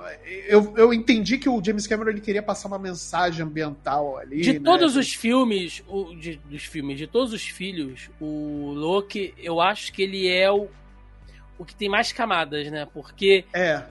Ele é, é, o esquentadinho, mas ao mesmo tempo ele lida com o fardo de ser o segundo filho, e isso pois numa é. tribo tem muito peso, porque o primogênito do chefe é quem herda, né? Tudo, herda né? aquela coisa, ele é criado para ser o filho perfeito, né? ele, é, que é, ele já é quase um guerreiro, o pai coloca a, a, responsabilidade de todos os outros em cima dele, então ele é meio pois que o é. segundo em comando, e o segundo filho fica largado, né? Ele Aham. briga com aquela molecada toda, ele sofre bullying, ele dá Sim. porrada, ele é cabeça quente, e com as meninas também, sabe? Então, ele é o deslocado, ele é a ovelha desgarrada ali. Pois é. É, é, e eu acho fantástico assim, as sequências que tem ele envolvido, né? Sim. Eu acho que é o desenvolvimento dele e da Kiri são os melhores pra mim desse, Sim, de- sim. desse filme. Né? E nós temos ali a fofíssima Tuque também, A que é a filha mais nova. É, eu gosto. Assim, não adianta, cara. É uma criancinha muito fofa, né? Então, é, traz esse momento um pouco mais de ternura, né? De, de criança ali, né? E tudo mais. Você Eu sabe o, que eu, o, que eu, o que eu gostei, Marcelo? Desculpa te, Aham. te, te Nada, assim, por favor. Eu gostei que a Tuque não é aquela muleta, aquele clichê Não, da é. criancinha chatinha que, tipo, não, não, não é, não é. é tipo a Unia ca- na caverna do dragão, sabe? Quando Isso, As isso. coisas estão quase se resolvendo, é ela que cai Aham. no buraco, é ela que fica presa. Não, Não. ela é muito divertida. Lá, é muito lá no divertida. final do filme, é ela que volta pra salvar o povo, É, ficou os, os outros irmãos que estão presos, isso, e aí isso. prendem ela de novo, ela, pô, tô presa de novo. E tipo, eu já fui, eu já voltei, vocês estão aqui ainda, né? Então, Pois é, é- ela é, é muito legal. divertida, né? Sim. E ela.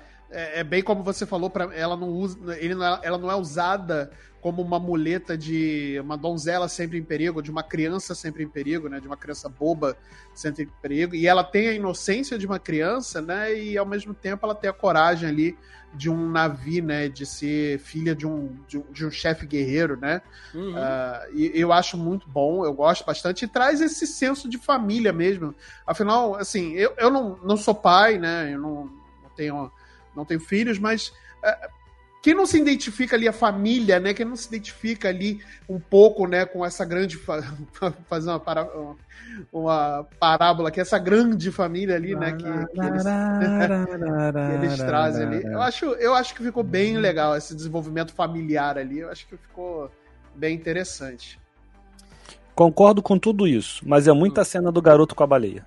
Muito. Se eu sou produtor, você achou que rolou um Free Willy em Avatar ali no, no, no meio? É Cara, tá eu acho que a, a, no final a cena da baleia é uma das melhores que tem.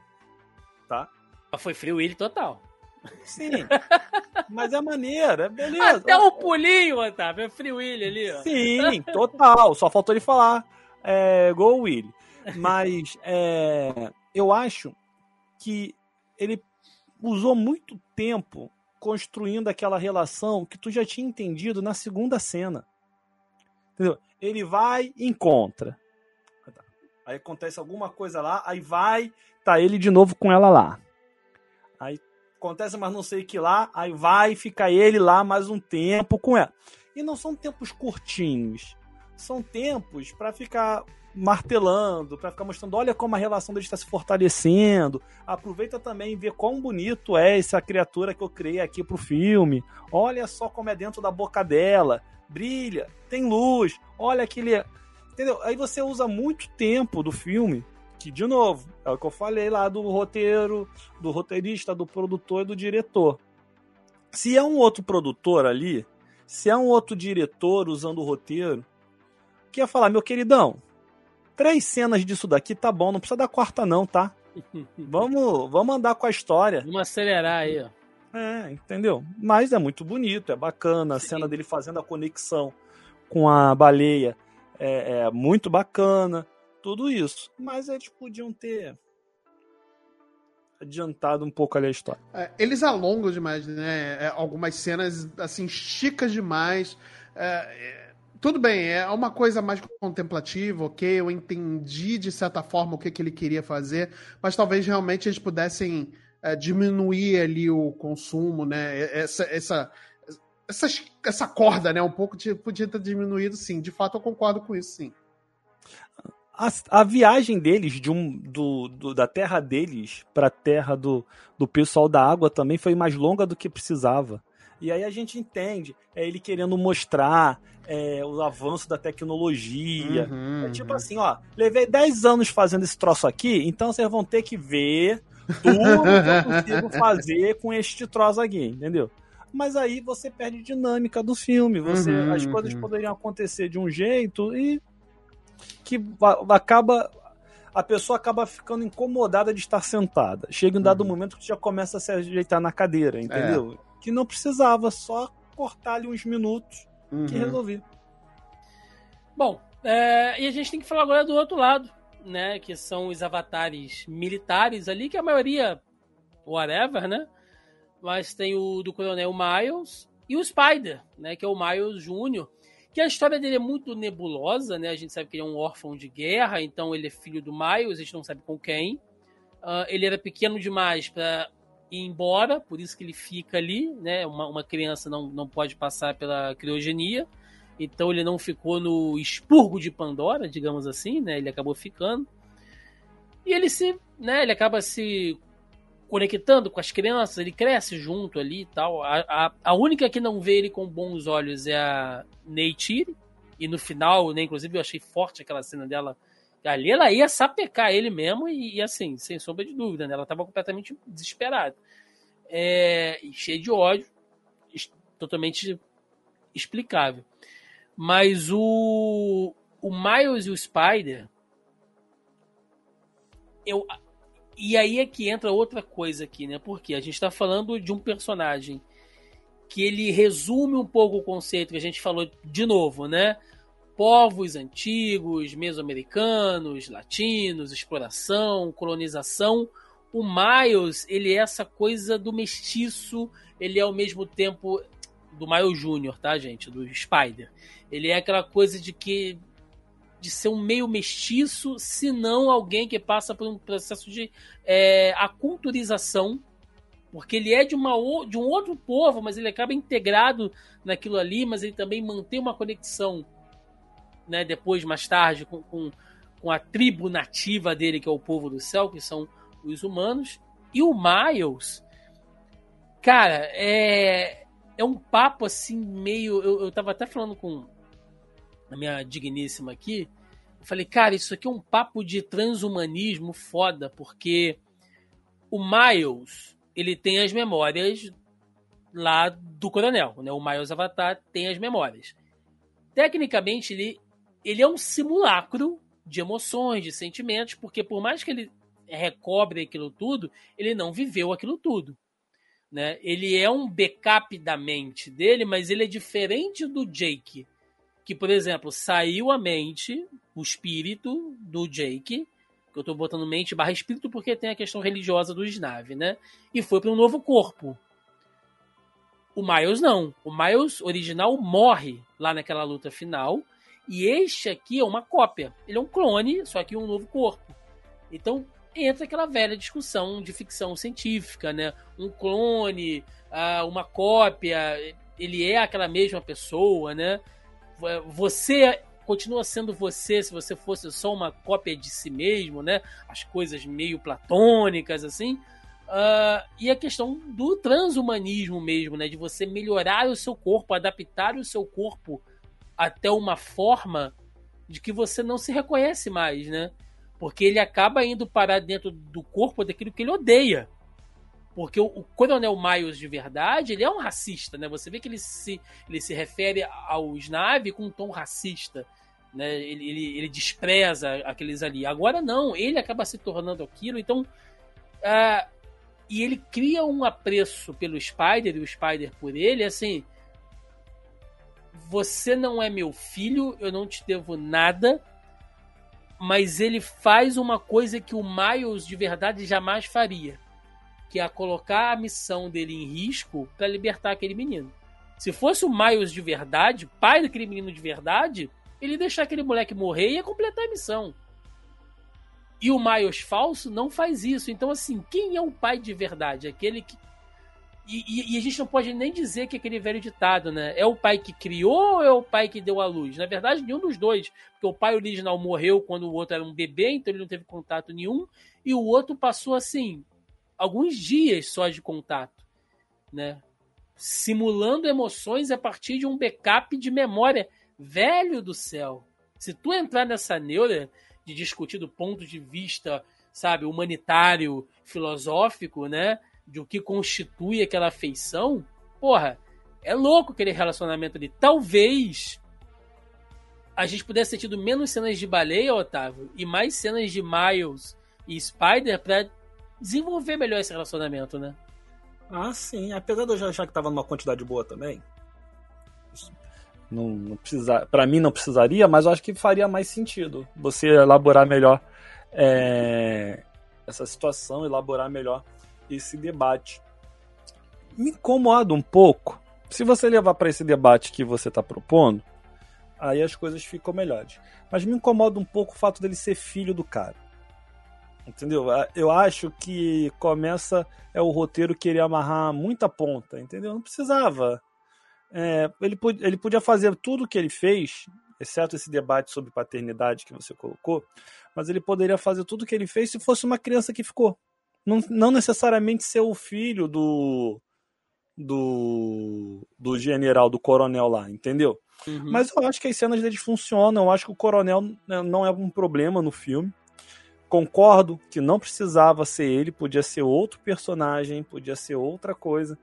Mas eu acho que ele não é um problema no filme ali para mim. As cenas da baleia com o garoto me incomodam mais do que ele, por exemplo. A duração delas. É, mas é curioso porque hoje estava dando aula sobre núcleo celular E aí, em dado momento, estava falando sobre replicação, é, formação de, de no, uma nova fita de DNA a partir de uma fita já existente. Então, se você está tendo essa aula, já aproveita e anota aí. É... Hora da revisão, né? Igual Hora da revisão. é... E aí, invariavelmente, em alguma turma do semestre, alguém fala sobre clonagem. E, e aí a gente começou a debater e começou a essas questões. Tá, mas e a alma? E o. Tem alma? Não tem alma? E as questões éticas? É, ah, mas só existe vida se você pensar numa corrente religiosa filosófica porque Deus permite. Então, se o homem faz o clone, o homem está agindo fazendo o errado. Mas se tudo que acontece faz parte do plano divino, então Deus autorizou que o homem aprendesse a fazer o clone. E aí, como que fica? Claro que não tem resposta, não é, nem era o objetivo de ter a resposta. Mas isso é algo que a humanidade sempre quis tentar entender, né, cara? Assim, se você criasse uma cópia do indivíduo, como que seria essa cópia? Essa cópia seria idêntica? Teria Até... as mesmas sensações? Até porque, se a gente for entrar nessa brisa mesmo, né, dessa questão espiritual, genética, é, vale lembrar que já foi explicado, inclusive no final do filme tem uma cena linda que mostra isso também, que é a conexão do, dos Nave com Ewa, né? Que nada assim, nada que acontece é desconhecido de Ewa. Então, se o avatar cópia barra backup barra clone do Coronel Miles consegue se conectar com os animais, né, com as outras coisas, é porque ele foi aceito por Ewa. Indiferente se ele é bom ou mal. Então, assim, ele já faz parte. Olha que loucura. Ele já é parte da construção espiritual daquele mundo que ele quer destruir. Mundo, cara. Isso é muito foda isso. Sim. Marcelinho, quer entrar nessa, nessa brisa aí? Vamos, vamos, pegar, vamos abrir uma, porque. O que, que, é replicação? O que, que, é replicação? Nossa, preciso, preciso abrir uma cervejinha aqui, porque, caraca. Estamos numa braba agora. Aqui. Foi longe que eu tá aqui. Caraca, irmão. Putz, tô me sentindo muito estúpido. Mas se você tá se sentindo estúpido porque não tem resposta, Estúpido é quem tem resposta para é. isso. Ah, então, olha aí, pronto. Aí. Mas é, eu, eu concordo com vocês é, né, em todo esse, esse debate. Realmente é uma coisa muito filosófica e talvez não tenha sido nem a, o propósito do James Cameron que a gente filosofasse tanto sobre tanto assim. essa. É, sobre essas questões, né? Eu acho que é uma coisa muito mais simplista do tipo, eu vou trazer o vilão do primeiro filme de volta, porque sim, né, pela simplicidade do roteiro e não para complexar ainda mais, para apresentar um novo personagem, né, para ser o vilão, suas motivações. Nós já temos a motivação do vilão por ele ter sido já do primeiro filme, então acho que foi muito mais é, simplista nesse ponto do que a gente está divagando aqui. Eu, mas eu prefiro muito mais essa visão que, que vocês deram sobre essa complexidade do vilão, porque torna o filme um pouco pouco não, muito melhor na minha cabeça, pra, na minha visão, do que simplesmente uma visão simplista, assim, né? Não que não seja ruim, que, não que seja ruim, né? É, uma, ter uma visão simplista, Sim. mas né? É, você Com algumas poder camadas pensar, a mais, né? É, você poder pensar nessas, é, nessas, é, nessas possibilidades também, eu acho muito interessante, né? E principalmente você poder discutir sobre isso, ver essas questões filosóficas, porque não é só questão é, é, da natureza e sim uma questão religiosa também, acho que envolve um pouco disso também, né? Uh, novamente, talvez não tenha sido o propósito do James Cameron ser tão aprofundado nisso, mas é legal que a gente consiga ter esses. A gente está melhorando também, o né? filme né? do James Cameron. Pois é, a gente está tendo alguns prismas aqui que eu mesmo Sim. já não, não, tinha considerado quando eu gravei o episódio lá no começo do ano também. Então, acho que é uma boa visão e eu Vou refletir sobre isso, mas concordo bastante. Reza a lenda, né, que se evita usar textos de pessoas vivas em prova de concurso, porque certa vez usaram o texto de uma pessoa e aí perguntaram para a pessoa qual das alternativas era correta. E ela falou: nenhuma dessas daí, quando eu escrevi, eu estava pensando outra coisa. O pessoal que achou que fosse alguma coisa disso daí. Mas essa é a beleza da arte, né? Você não faz arte é. para você, você faz arte pro mundo. Ou então, como eu falei uma vez num vídeo, que aí é pro lado oposto que a gente tá falando aqui, às vezes o ser humano só é burro mesmo. É, também. Às é. Vezes, Acontece na maioria gente, das vezes. Né? Não tem o Denis aí, nosso amigo em comum, né? Coisa, o cara só é burro. Então... Tá o Denis aí que não, não nos deixa mentir. Não nos deixa mentir, né? É... E aí eu queria. A gente já tá quase chegando já no final, né? Vamos falar da, da luta final e o conflito, mas eu tenho que dedicar aqui uma, uma parte, já que a gente separou tantas coisas, né? Falar dos, do, das baleias, que são os tulkuns. É... Aqui eu também vi muitas coisas, assim, muitas alegorias, né? Eu vi, e aí vocês podem fazer outras interpretações. A primeira, é clara, que é baleia, caça, né? é igualzinho. A forma, é igualzinho. Como, a forma como elas são caçadas, como elas são perseguidas, né? Como elas se comunicam e tal. E que criaturas magníficas, porque ele, elas são o próprio cientista daquele barco, né? Ele, ele fala, aquela nave barco, ele fala que eles são criaturas mais inteligentes, né? E aí o Spider fala, são? Ele fala, são. Eles têm um, um nível é, de troca, de, de neural, que não sei o que e tal, que eles podem raciocinar muito mais rápido. Ele dá uma puta explicação elaborada, mas que os Medicaína sabem aquilo dentro do coração deles, porque ele, a ligação deles com aquelas criaturas é algo que eu não tinha visto ainda naquele universo, porque diferente de todos os bichos, a ligação não é feita através lá do rabo lá de cavalo. Porque o que conecta dentro dos, dos é dentro da boca deles, é dentro do, do estômago. A conexão é por fora. É uma conexão espiritual. Eles se comunicam por sinais e sons e. Cara, é, é, muito mais profundo do que biológico, entendeu? Você não faz aquela, aquela ligação, como eles chamam. É uma. É aquela coisa assim, ele é meu irmão. Olha, olha que bonito isso. Quando é, morre, né, aquela que a gente vê toda aquela caça, né, daquela mãe que tá com o filhote, que a, a Rona, deixa eu ver se o nome dela é isso mesmo, que é Rona, interpretada isso. pela Ronal, interpretada Ronal. pela querida Kate Winslet, né? Isso. É, quando ela perde aquela tu com fêmea, o choro dela desesperado e ela abraçando o bicho, ela fala: "Ela era minha irmã de alma" ela era uma poeta, ela era uma filósofa, ela compunha canções, ela tinha plano para os filhos, então, velho, me arrepia foda assim, porque é o que um outro cara tá olhando que eu sou um bicho que ele vai tirar meio litro de óleo, uma garrafinha de Gatorade, para aquela tribo toda são criaturas quase divinas na, na Terra, cara. Isso é muito bonito. E aí, quando você entende que os caras fazem aquilo tudo para tirar realmente uma garrafinha de óleo cujo valor e uso é cosmético, isso é um tapa na cara da indústria, assim também, demais. Sabe? Porque a gente passa por todas essas questões de teste em animais, né? Felizmente hoje a indústria está diminuindo, tá diminuindo isso cada vez mais, mas o uso ainda de Graças material. Graças a Luiz Anel, né?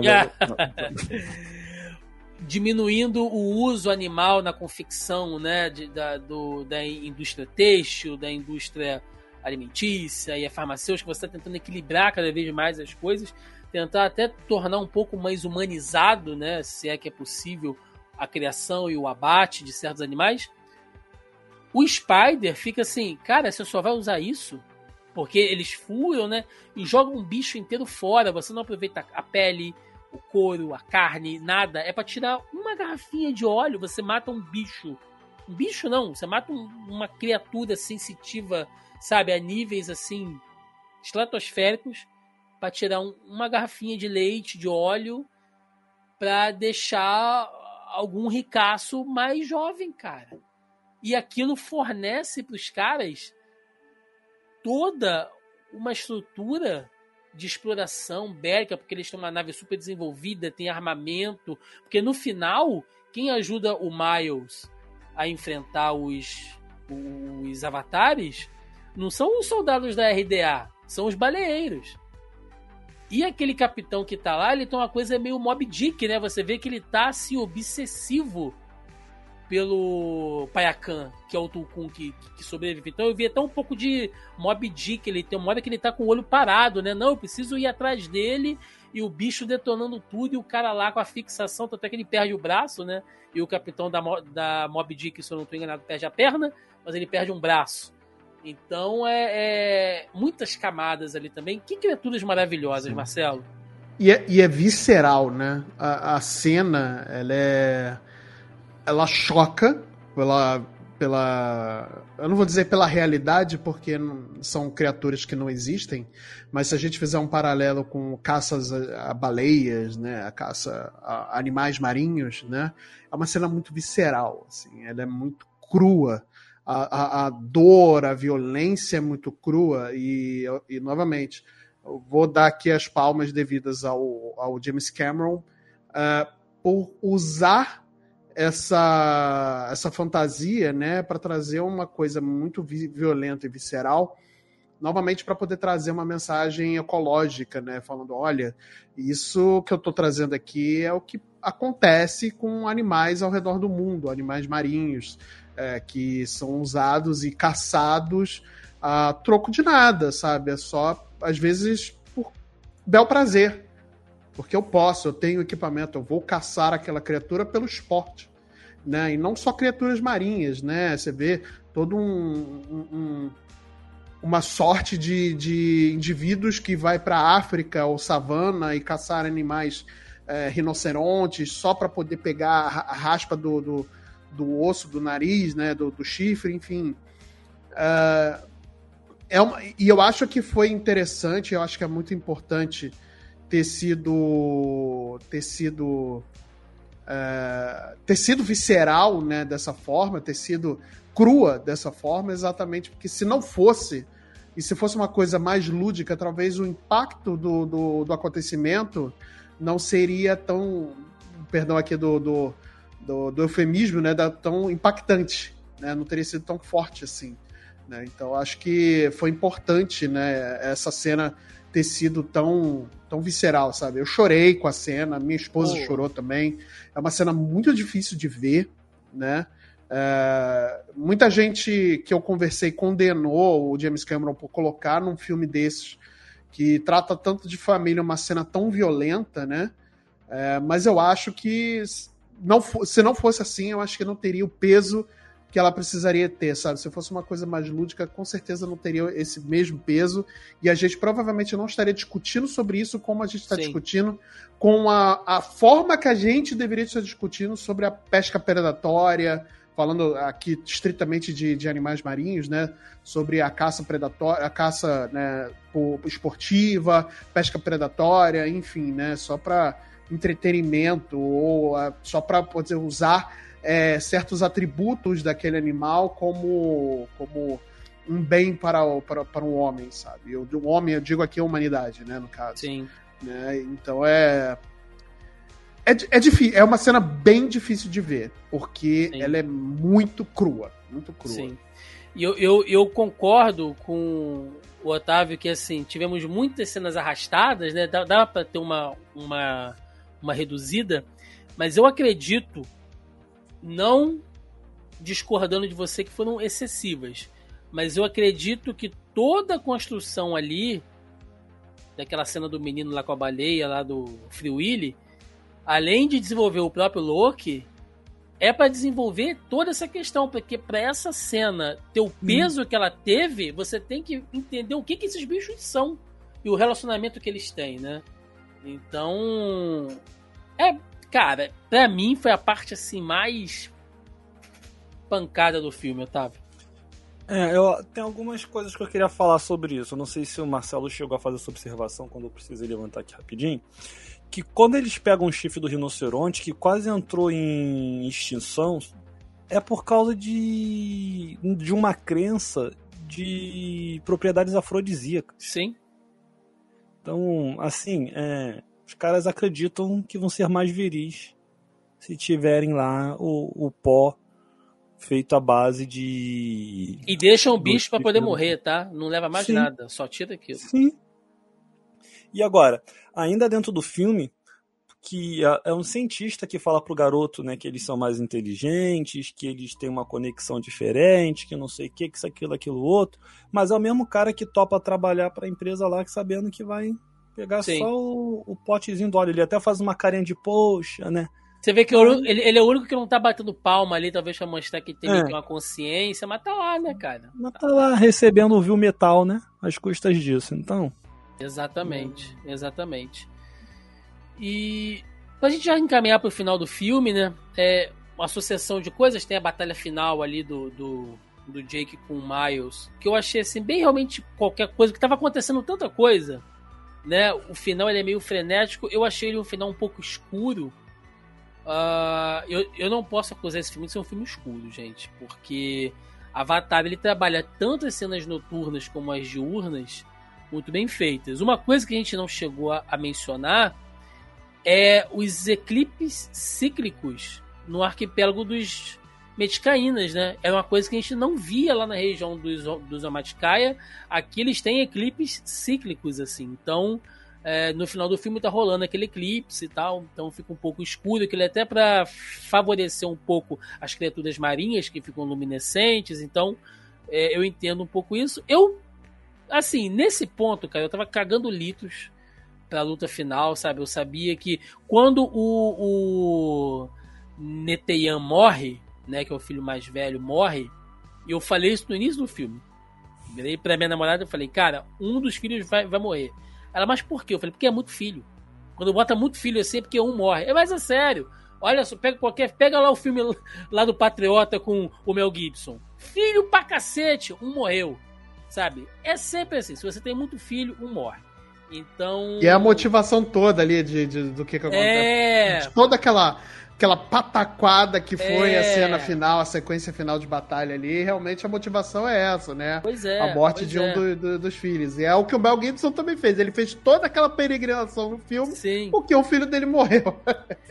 e o que me. O, o que me chamou mais atenção nesse final, né? É.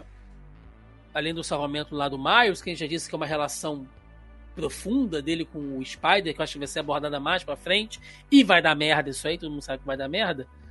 Mas eu, eu ainda acho, ainda tenho pra mim que o Coronel Miles vai se transformar numa espécie de anti-herói daqui pra frente, depois de tudo que ele passou. Mas aí eu tô cagando regra pro, pro futuro. Mas o que eu gostaria de falar, cara, realmente é da participação da Kiri ali naquele final, né? Dela usando aqueles superpoderes dela. E assim, minha Uh, minha interpretação, tá? Deixa subentendido, né? Deixa. Subentendido não, deixa é, em aberto o filme todo quem é o pai. Porque a mãe é o avatar da Grace. A gente não sabe quem é o pai. Quem fecundou ela geneticamente. Mas ela tem uma ligação. Quando ela tá deitada, logo no início do filme, quando ela tá deitada na grama e aqueles bichinhos brancos pousam nela, eu falei, essa menina é especial. Porque são os mesmos bichinhos que pousaram no Jake. E a Neytiri fala para ele, olha, se isso tá acontecendo é porque você é um, alguém especial para Eiwa. Eiwa tá te olhando de uma maneira diferente e tal. Então, eu, eu acho, minha teoria, tá? Que talvez, talvez, essa criança que a Kiri tenha sido concebida naquele momento de morte da Grace. Naquela tentativa de passar a mente da, da Grace do avatar dela, o que deu errado, né? E o do Jake vai dar certo, enfim, mas deu errado. Naquele momento ali, ou ela já estava grávida e aconteceu alguma reação espiritual, biológica, não sei que a gente sabe que mistura tudo, e a criança no ventre foi afetada, ou essa criança é quase uma concepção do Espírito Santo, cara. Feita pela própria Ewa. E por isso essa conexão dela com aquele mundo, né? Você vê que chega um determinado momento onde ela não precisa mais se conectar com as criaturas para controlar. Ela só aponta e vai. Né? Tipo, meio um negócio tipo Jean Grey, assim. Ela aponta e as coisas acontecem, né? Essa menina, eu acho que no futuro a gente vai ver muito mais dela se ela não assumir como uma nova líder. Mas é um prato cheio para dar bosta, né? É, porque aí se ficar muito super-herói é foda, né? perde um pouco da questão espiritual da coisa. É, vai ter que trabalhar muito bem para não ficar Sim. um Deus ex máquina de Sim. tudo ela porque tem uma cena muito bonita de quando ela tá deitada, ela tá respirando e a vegetação ao redor tá respirando. Sim, ela tá ela. totalmente aquilo conectada. Com, aquilo ali é muito bacana, muito bem feito. Ela com certeza foi é, colocada ali para ser trabalhada nos próximos filmes, mas tem que tomar cuidado para não virar esse ser super poderoso aí também. Deus que... Ex Machina para explicação pois de é. roteiro, é. né? Pois é. Que aí qualquer coisa vai ser ela só fazendo assim, fazendo assado e tudo se resolvendo. Maravilha. Marcelinho, somos pessoas emotivas, né? Eu tô ficando velho, eu tô ficando emotivo, Marcelo. Você é um cara de. Você tá mostrando toda uma faceta sua que tô, eu não conhecia. Cara, tô, eu, tô, eu, tô, eu tô ficando velho. Quem diria? Ficando... Essa cara de bruto, essa cara de mal que faz as velhinhas atravessarem a rua quando passa. Pior que faz aí mesmo. Olha eu aí. Tô, eu, tô, eu tô ficando velho, eu tô ficando um cara emotivo, assim. E, e ah. aquele final ali, cara, tem duas sequências ali no final que me pegam muito, né? Quando aconteceu tudo, e aí o Netean morre, né? Uhum, e uhum. o Jake tá preso com o Loki debaixo lá daqueles escombros, presos debaixo do, do barco, o barco emborca, né? Aí isso, o James isso, Cameron isso. mete um Titanic ali, né? Que ele emborca o barco e tal. Aí, ó, as, as, várias histórias que o James eu, Cameron usou para poder fazer o roteiro. James aí, Cameron, que você fez ali. E a Neytiri tava com a Tuque, né? Isso. Mas o Loki tava com o Jake. E os dois, eles trataram o filme inteiro. Porque é o pai que acha que o filho não tá pronto para nada e é o filho que, que sabe, é aquela coisa legião urbana, né? Os pais uhum. que, que, que, acham que sabem tudo, né? E tal. Então, quando ele chega pro pai e fala assim, pai, se acalma, respira por aqui, né? É o filho uhum. ensinando pro pai, é o filho esticando a mão pro pai, falando, vem comigo, confia em mim, e é o pai se doando ao filho para entender aquilo ali, e eles mergulham. Olha, eu vou ficando uhum. todo arrepiado, juro por Deus e eles mergulham e eles saem daquilo. E quando eles levantam assim, sabe? O Jake olha para ele e fala assim: Eu vejo você. Puta que pariu. É a primeira é. vez que ele fala aquilo pra aquele, pra aquele menino. É quando Sim. acontece a conexão de pai e filho, que é a coisa mais profunda que tem, cara. Sim. Isso porque no, no, no, começo de tudo, né, quando o filho mais velho morre, ele meio que culpa, né, o, o mais sim, novo. Sim. O irmão do meio, né, no caso, como culpado da morte do mais velho, né? E tudo mais, tem toda essa, essa construção ali. E quando isso acontece, realmente é um momento muito emotivo, mas uh, falando um pouco em geral sobre essa sequência final, eu, eu acho que foi a parte do filme que eu menos gostei porque ela é longa, desnecessariamente Sim. longa. Muito barco sabe? virando, muita água entrando para tudo Não lugar. é só isso, porque se fosse só pelas cenas de ação, tudo bem, beleza, eu gosto de uma boa cena de ação, e elas são tão bem, são bem feitas, porque é o James Cameron, ele sabe fazer uhum. cinema de ação ali, né, com, com, com tensão, né, afinal de contas, é, diretor de Terminator 2, né, um dos Sim. filmes assim, né, que é, dos melhores filmes do cinema da história, né? É, tem, ele sabe fazer cinema de ação, ele sabe fazer filmes de, de, de, de tensão. Mas eu acho que é tanto, mas tanta reviravolta, é tanta sem necessidade. É uma hora que o, ele vai. Ah, os filhos vão tentar salvar o pai, o pai salva não sei quem. Aí os filhos se trancam, aí o pai tem que salvar os filhos. Aí é não sei mais quem. É, é outro vai que. Vem danado, é um né? vai e vem é. danado, sem necessidade. Sim. Aí no final tem aquela porrada final entre o Jake e o. E o, e o general, né? O coronel. E aí, cara, é uma. É um muito é muita reviravolta. Não, você nem tá ligando mais pra luta deles, assim, acabou. Não, nem sabe? mais, nem mais. E aí as cenas que eram para ser mais é, bem trabalhadas, um pouco aquelas mais emotivas, elas são rápidas. A cena da Kiri se comunicando com Ewa, né, dentro do mar, usando o mar como, como comunicação de Ewa, ela respirando debaixo d'água. E, é. sabe, é muito bonito e é rápido. Sim. É rápido. Sim. E, e, outra cena que eu achei muito emocionante também, Otávio, foi o velório, né? Do Neteyan. que o Jake e a Neytiri se conectam naquela árvore, porque no caso a árvore de Eiwa dos Mitikaina é um grande coral, né? Que fica submerso. Quando eles tocam aquilo ali, que eles se comunicam, assim, é, em variadas culturas, né? É, existe aquela coisa de que você não morre, né? Você volta pra, pra, pra, pra terra e, e, e o, o espírito. Olha Final Fantasy VII aí. e o espírito dos seus ancestrais vai estar sempre contigo, vai estar sempre olhando. Então, na verdade, até a, a própria visão cristã da coisa, né? Que você não morreu, você vive em Cristo e se você está em comunhão com o Pai, então aquela pessoa que morreu vive contigo também e, e todos estarão juntos na eternidade. Uh, mas aqui é literal porque você vê aquele coral abraçar, né? Envolver o corpo do jovem e, e traz ele de volta e tem a narração, né, do Jake falando que nós aprendemos. E você vê que é um pai que está sofrido falando, né? Nós aprendemos que não somos nada aqui, né? Nós somos apenas parte de um todo e que nenhum ciclo chega ao fim e que a gente vai sempre entrar de novo nesse looping. Então é fisicamente aquilo acontecendo, é o menino voltando para dentro de Eiwa e quando ele toca, ele faz a conexão, ele vê um filho vivo ali. Aí o filho pergunta: pai, você tá chorando por quê? Tipo assim, pô, eu vou estar vivo para sempre contigo. Sabe? Cada pedra que você tocar, cada animal que você vê, cada planta, sabe, que você descansar sob a sua sombra, eu vou estar lá contigo, cara. Puta que pariu, meu irmão. Isso é assim. Eu, eu, eu me emociono pra caralho quando eu penso essas coisas, porque é. Se a gente pensar, né? Quem, quem, quem é que não gostaria de conviver assim com um ente querido, né? Um pai que se foi, uma mãe que se foi, e você poder ter essa conexão, né? Que, que não é você conseguir falar com os mortos, né? Aquela coisa.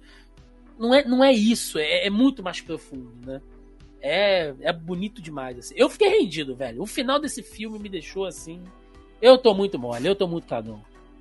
Não, e se eu não me engano, é, é uma. É, revisitando uma cena que tem no início, né? Dele dele lembrando, dele ensinando pro filho. É o ciclo, então, né? É, é, o, é o Rei Leão, é, é a coisa do ciclo da vida. É ele revivendo aquela situação e agora ampliando o significado daquilo, é tendo um diálogo melhor diante daquilo, que é quando o filho fala de que, que eles sempre vão estar juntos. Eu acho que faz, acho que mostra muita coerência também dentro do próprio universo, porque no final do primeiro Avatar, quando a galera também está morrendo, o que acontece são virem uns líquenzinhos, né? Não é bem líquen, mas virem aquelas ifas, né? Uhum. E, e, abraçarem eles, tomarem conta do corpo. E aí é a mesma são absorvidos coisa... pela terra, né? É. E aí a mesma coisa acaba acontecendo no segundo agora, só que de uma maneira semelhante, mas devido às diferenças do ambiente que eles estão. Quero saber o que vai acontecer no Reino do Fogo. Vai tacar fogo em todo mundo? É isso que eu quero saber.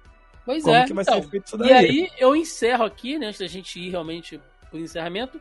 Considerações finais, o que, vocês esperam aí do futuro de Avatar no próximo filme que vai sair em 2023, perdão, 2024.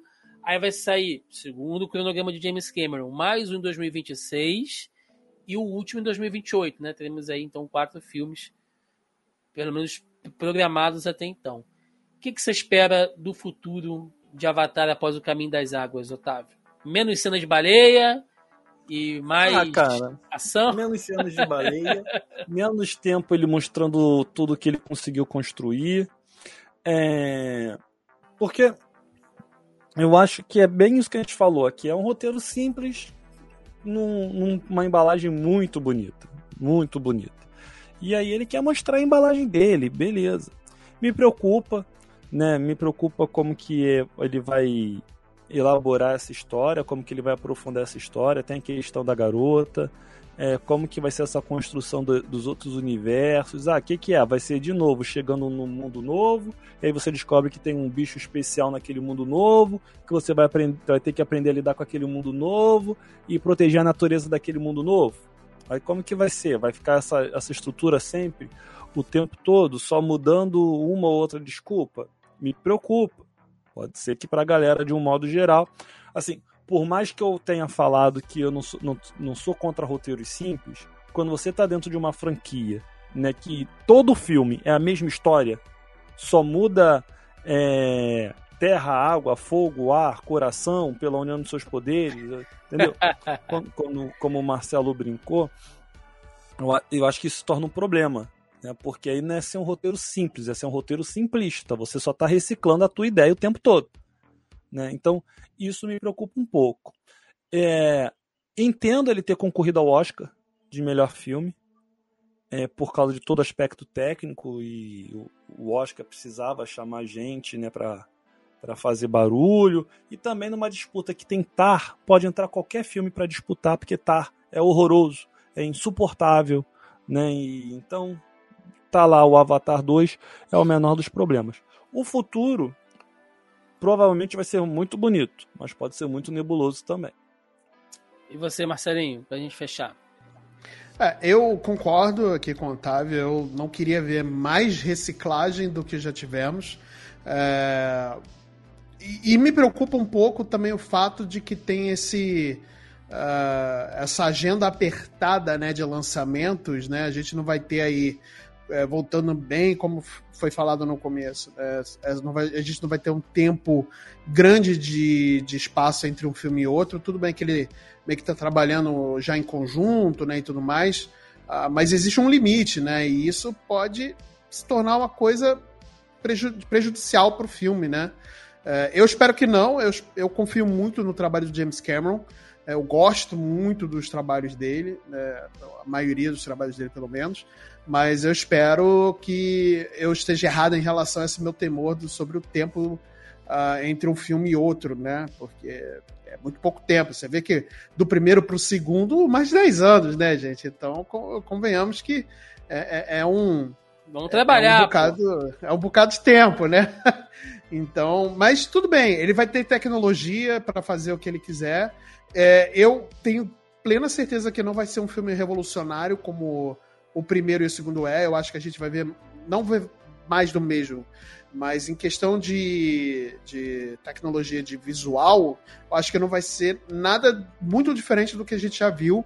A não ser novas ambientações, né? Eu acredito que ele vai explorar um pouco mais ali uh, sobre Pandora né? Eu espero que não seja uh, tipo, uma sequência do tipo o vilão do. Uh, uh, como é que é? O vilão da semana, né? Ou a temática da, da, da semana, né? Sim. né? Tipo, agora vamos para a Terra do Fogo, agora vamos para a Terra do, do Ar. Não vira um RPG, né? Vai, vai é, indo nos reinozinhos, pegando os poderzinhos, Isso, fazendo as, as alianças. Entendi. Pois é, eu espero agora que seja um desenvolvimento de fato ali entre as tribos, né? Agora que ele tem ali as, a aliança né, com a tribo da água, né? Pode, vamos ver como é que uh, essas outras supostas tribos né, de Pandora vão se comportar em relação a isso, né? E tudo mais. Uhum. Uh, até porque Ewa, né, comunica para todos ali os seus planos, né? Não necessariamente falando, olha, vai acontecer isso, está acontecendo isso, mas eles sabem pela essa comunicação, né, que eles têm com Ewa e com o planeta, com, com a Lua, né, com Pandora, né, e com essa força divina ali, né, que eles têm em Ewa, eles já sabem ali o que que tá, o que, que pode rolar um com o outro ali, né? Então, vamos eu espero um desenvolvimento maior em relação a essa de como é que vai ficar essa essa batalha também entre, entre humanos, né, e pandorianos ou pagodianos aí, sei lá, enfim. Pandeirinhos, pandeirinhos. Pandeirinhos. é isso, gente. Vamos lá, vamos pro encerramento. Vambora! E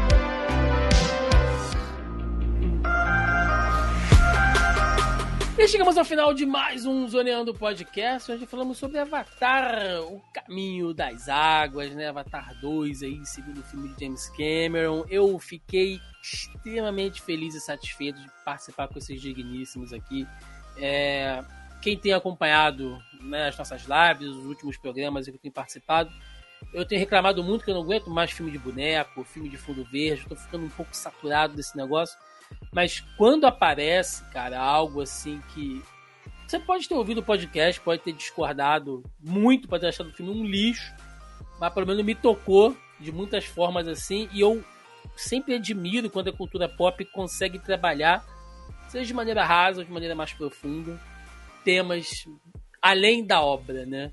Eu acho que esse filme fez isso muito bem, com todas as críticas ou falhas que ele possa ter tido. Então eu fiquei muito feliz dessa discussão, desse debate que a gente teve hoje aqui. Então, aquele momento para recadinho, jabás aí, o que vocês tiverem, o momento de vocês. Meu querido Marcelinho Delgado, vai lá, cara. O tempo é todo seu. Opa, Tiagão, obrigado pela, pelo convite para poder falar sobre esse filme aí que abriu, fechou e abriu o cinema, né, brasileiro aí, é, e o mundial também, né? É, foi um filme que estreou no final do ano passado, mas eu só tive a oportunidade de ver agora no começo do ano, então foi, foi uma ótima estreia de cinema em 2023, né? É um ano aí que a gente está tá reconstruindo, né, nossas vidas, né, e tudo mais.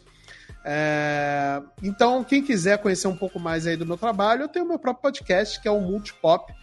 Toda quarta-feira tem um episódio novo nos melhores agregadores, né? Então, aí você pode ir no Spotify, vai no Deezer, vai no Amazon Music, vai no Orelo também.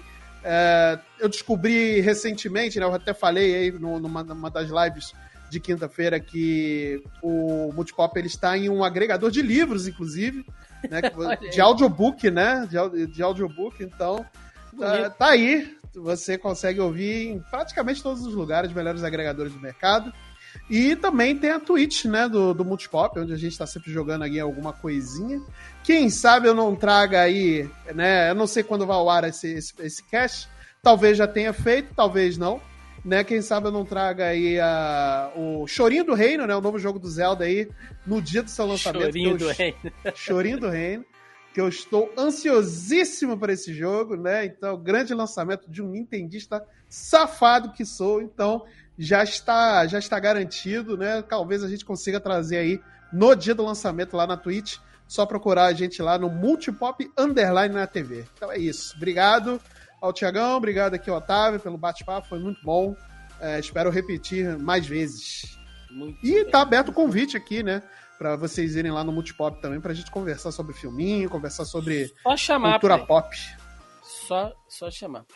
Agora sim, meu querido Gustavo. Eu... Não, brincadeira.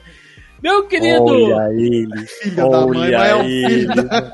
olha ele. Eu me envergonhei todo, quando eu percebi a cagada que eu fiz. É. Putz, meu querido Luiz Gustavo.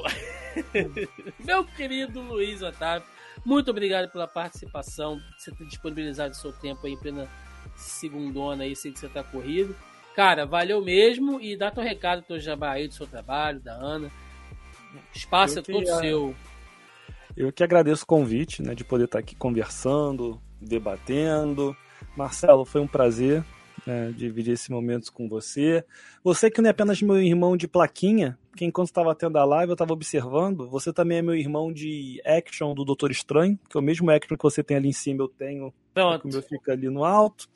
E de Funko do Gênio, porque se, se eu vi certo, você tem um Funko de um gênio aí acima de tenho, você. Tem, tem, Que eu também tenho, só que, que bonito. Tá... Olha, aí. Olha se fôssemos avatares, vocês estariam fazendo conexão de rabo agora, né? Eita, olha aí, ó.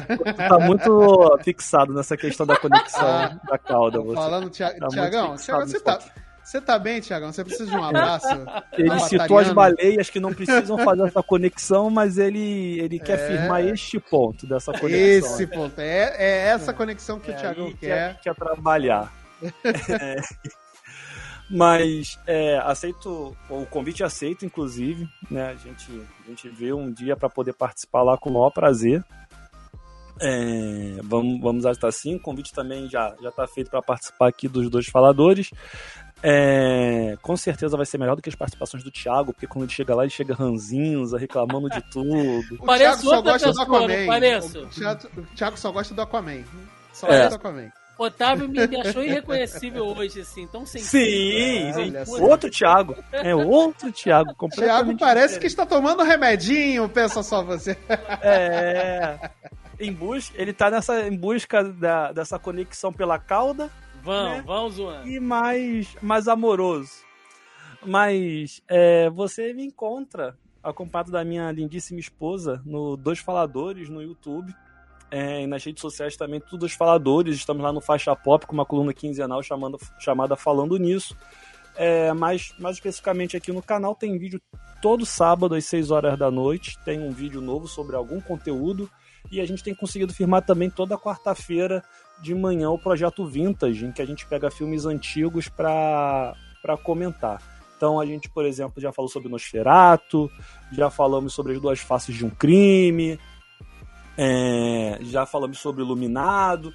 Não sei quando que vai sair também, né? Esse daqui, então o da, da quarta seguinte da gente estar tá aqui gravando vai sair de um filme que acompanhou muitas pessoas na sessão da tarde, na tela quente na Globo. Não direi qual é, mas vou deixar aí essa curiosidade para você ir lá conferir. Envolve carros? É... Envolve carros? Qual? Envolve carros? Tem algum carro? Não, não, que... não, não. Envolve não, bichos. E... Envolve bichos. Envolve bichos? bichos. Hum. Tem é... algum, alguma coisa assim com mesa, tabuleiro? Não, não, nada disso. Não, não, não, não. Não? Não, é. Ih, então Tem tô, a ver tô com ruim. construção e bichos. Hum... Em off eu falo para vocês. Tá Mas aí então fica o convite para ir lá conhecer o projeto dos faladores. Vai ser um prazer recebê-los. Né? Estamos tentando bater a marca de 2 mil. Estamos com 1.700 e uns quebradinhos. Já, já. E aí estamos nessa, nessa meta agora. E mais uma vez, valeu pelo convite, Thiago. Maravilha, meninos. Eu, eu que vos agradeço. Então, aquele recadinho rápido, tá, gente? Primeiramente, né, só dizendo a vocês que você pode ouvir ou assistir o Zoneando aí na sua plataforma predileta, né? Você pode ouvir a gente nas plataformas e agregadores de podcast onde você quiser, Spotify, Deezer, Google Podcast, é, iTunes, enfim, né? no seu aplicativo ou agregador, é só procurar por Zoneando Podcast com Z que vocês nos encontram. Pode vir diretamente né, também lá no nosso site, né? pode ir lá no zonae.com.br, vai lá na, na seçãozinha de podcasts, vocês vão nos encontrar lá também. Ou você pode nos assistir no nosso canal do YouTube toda sexta-feira, todo sábado, quando dá uma atrasadinha. Novo episódio do Zoneando Podcast. E agora, para você ver nossas reações, nossas faces, nossas caretas aqui. Então você pode acompanhar né, em qualquer plataforma de áudio ou assistir o podcast, ou ouvir, né? Tem gente que ouve podcast também, eu faço muito isso pelo YouTube. É, só um adendo rapidinho, gente. Finalmente, tá? Para algumas pessoas aí talvez perceberam isso, nós estávamos com dois feeds, digamos assim, do Zoneando no Spotify. Né? Tinha um mais antigo, que não estava atualizando direito, e tinha um mais recente, é, com as tabzinhas ali todas direitinho. Eu fiz ali um, um, um atendimento com o pessoal do Spotify, conseguimos unificar as duas contas. Então, peço que você que é ouvinte pelo Spotify, você dê uma verificada se você ainda está seguindo, se você está assinando o Zoneando né, lá no seu perfil do Spotify, porque eles falam que migra tudo, né? Mas é sempre bom dar uma olhadinha, porque pode sempre falhar alguma coisa.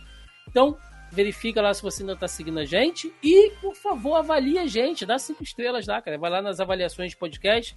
Pode não parecer, mas isso é muito importante dentro do Spotify, porque isso ajuda a gente a ser mais recomendado. Né? A gente estava dividindo a audiência, a gente estava com a métrica super dividida esse tempo todo por causa desse feed multiplicado aí para uma confusão que rolou. Então agora é muito importante para quem quiser apoiar a gente, não custa nada. É só ir lá. Se você escuta a gente, acompanha a gente por outra plataforma também, mas tem acesso aí, tem cadastro no Spotify, vai lá, dá uma moralzinha pra gente também. Vai lá, só avalia, que é muito importante, tá bom, gente? É, além disso, estamos nas demais redes sociais, estamos no nosso Facebook, no Instagram, estamos no Twitter, no TikTok, tem crescido bastante o TikTok, tenho ficado feliz aí que a galera está acompanhando, está vendo os videozinhos lá, as dicas, fico realmente feliz. E é claro, aqui também no nosso canal do YouTube, toda quinta-feira tem nossa live da semana com notícias aí variadas, aquele rolê muito louco. Eu, Marcelinho Delgado, canal Time Martins e convidados. Otávio já participou com a gente também? Já estava lá? Já participei sim então, do... Qual foi? Não lembro agora. Ah, é sempre um rolê de foi... notícia toda semana. Foi duas semanas atrás. Então. Foi duas semanas atrás. Ah, é que participou você e o, e o Rafa, o Rafa Afonso. Isso. Foi, foi Isso. bem legal, foi bem legal aquele programa que a gente fez. Então, toda quinta-feira tem live da semana, vocês podem participar ou assistir depois, tem uns cortes também.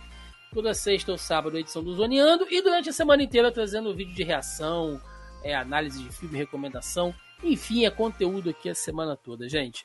Muito Thiagão obrigado. Chegou ponto que ele tá fazendo vídeo resposta, hein? Olha aí. Tô fazendo Gostei vídeo resposta, rapaz, tá Gostei vendo? Resposta do meu sobrinho ainda. Olha aí. Tá resposta vendo? do meu sobrinho. Que o Mas ele- é sobrinho. Mas ele gostou.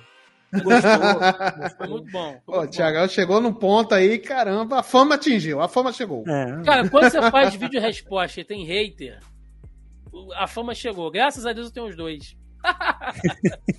então é isso, gente. Muito obrigado pra quem curtiu a gente até aqui. Deixa nos comentários aí, cara, qual a tua opinião sobre Avatar no Caminho das Águas, né? Você achou que a gente deu uma viajada aqui, eu principalmente, deu uma viajada nos conceitos, nos, nos plots e subplots? Dá aí a tua opinião. Se você gostou, dá a sua opinião também. Avalie a gente, dá joinha aí na plataforma que você tiver. Fortalece a gente demais. É isso. Ficamos por aqui. Até semana que vem. Um abraço e até mais. Valeu!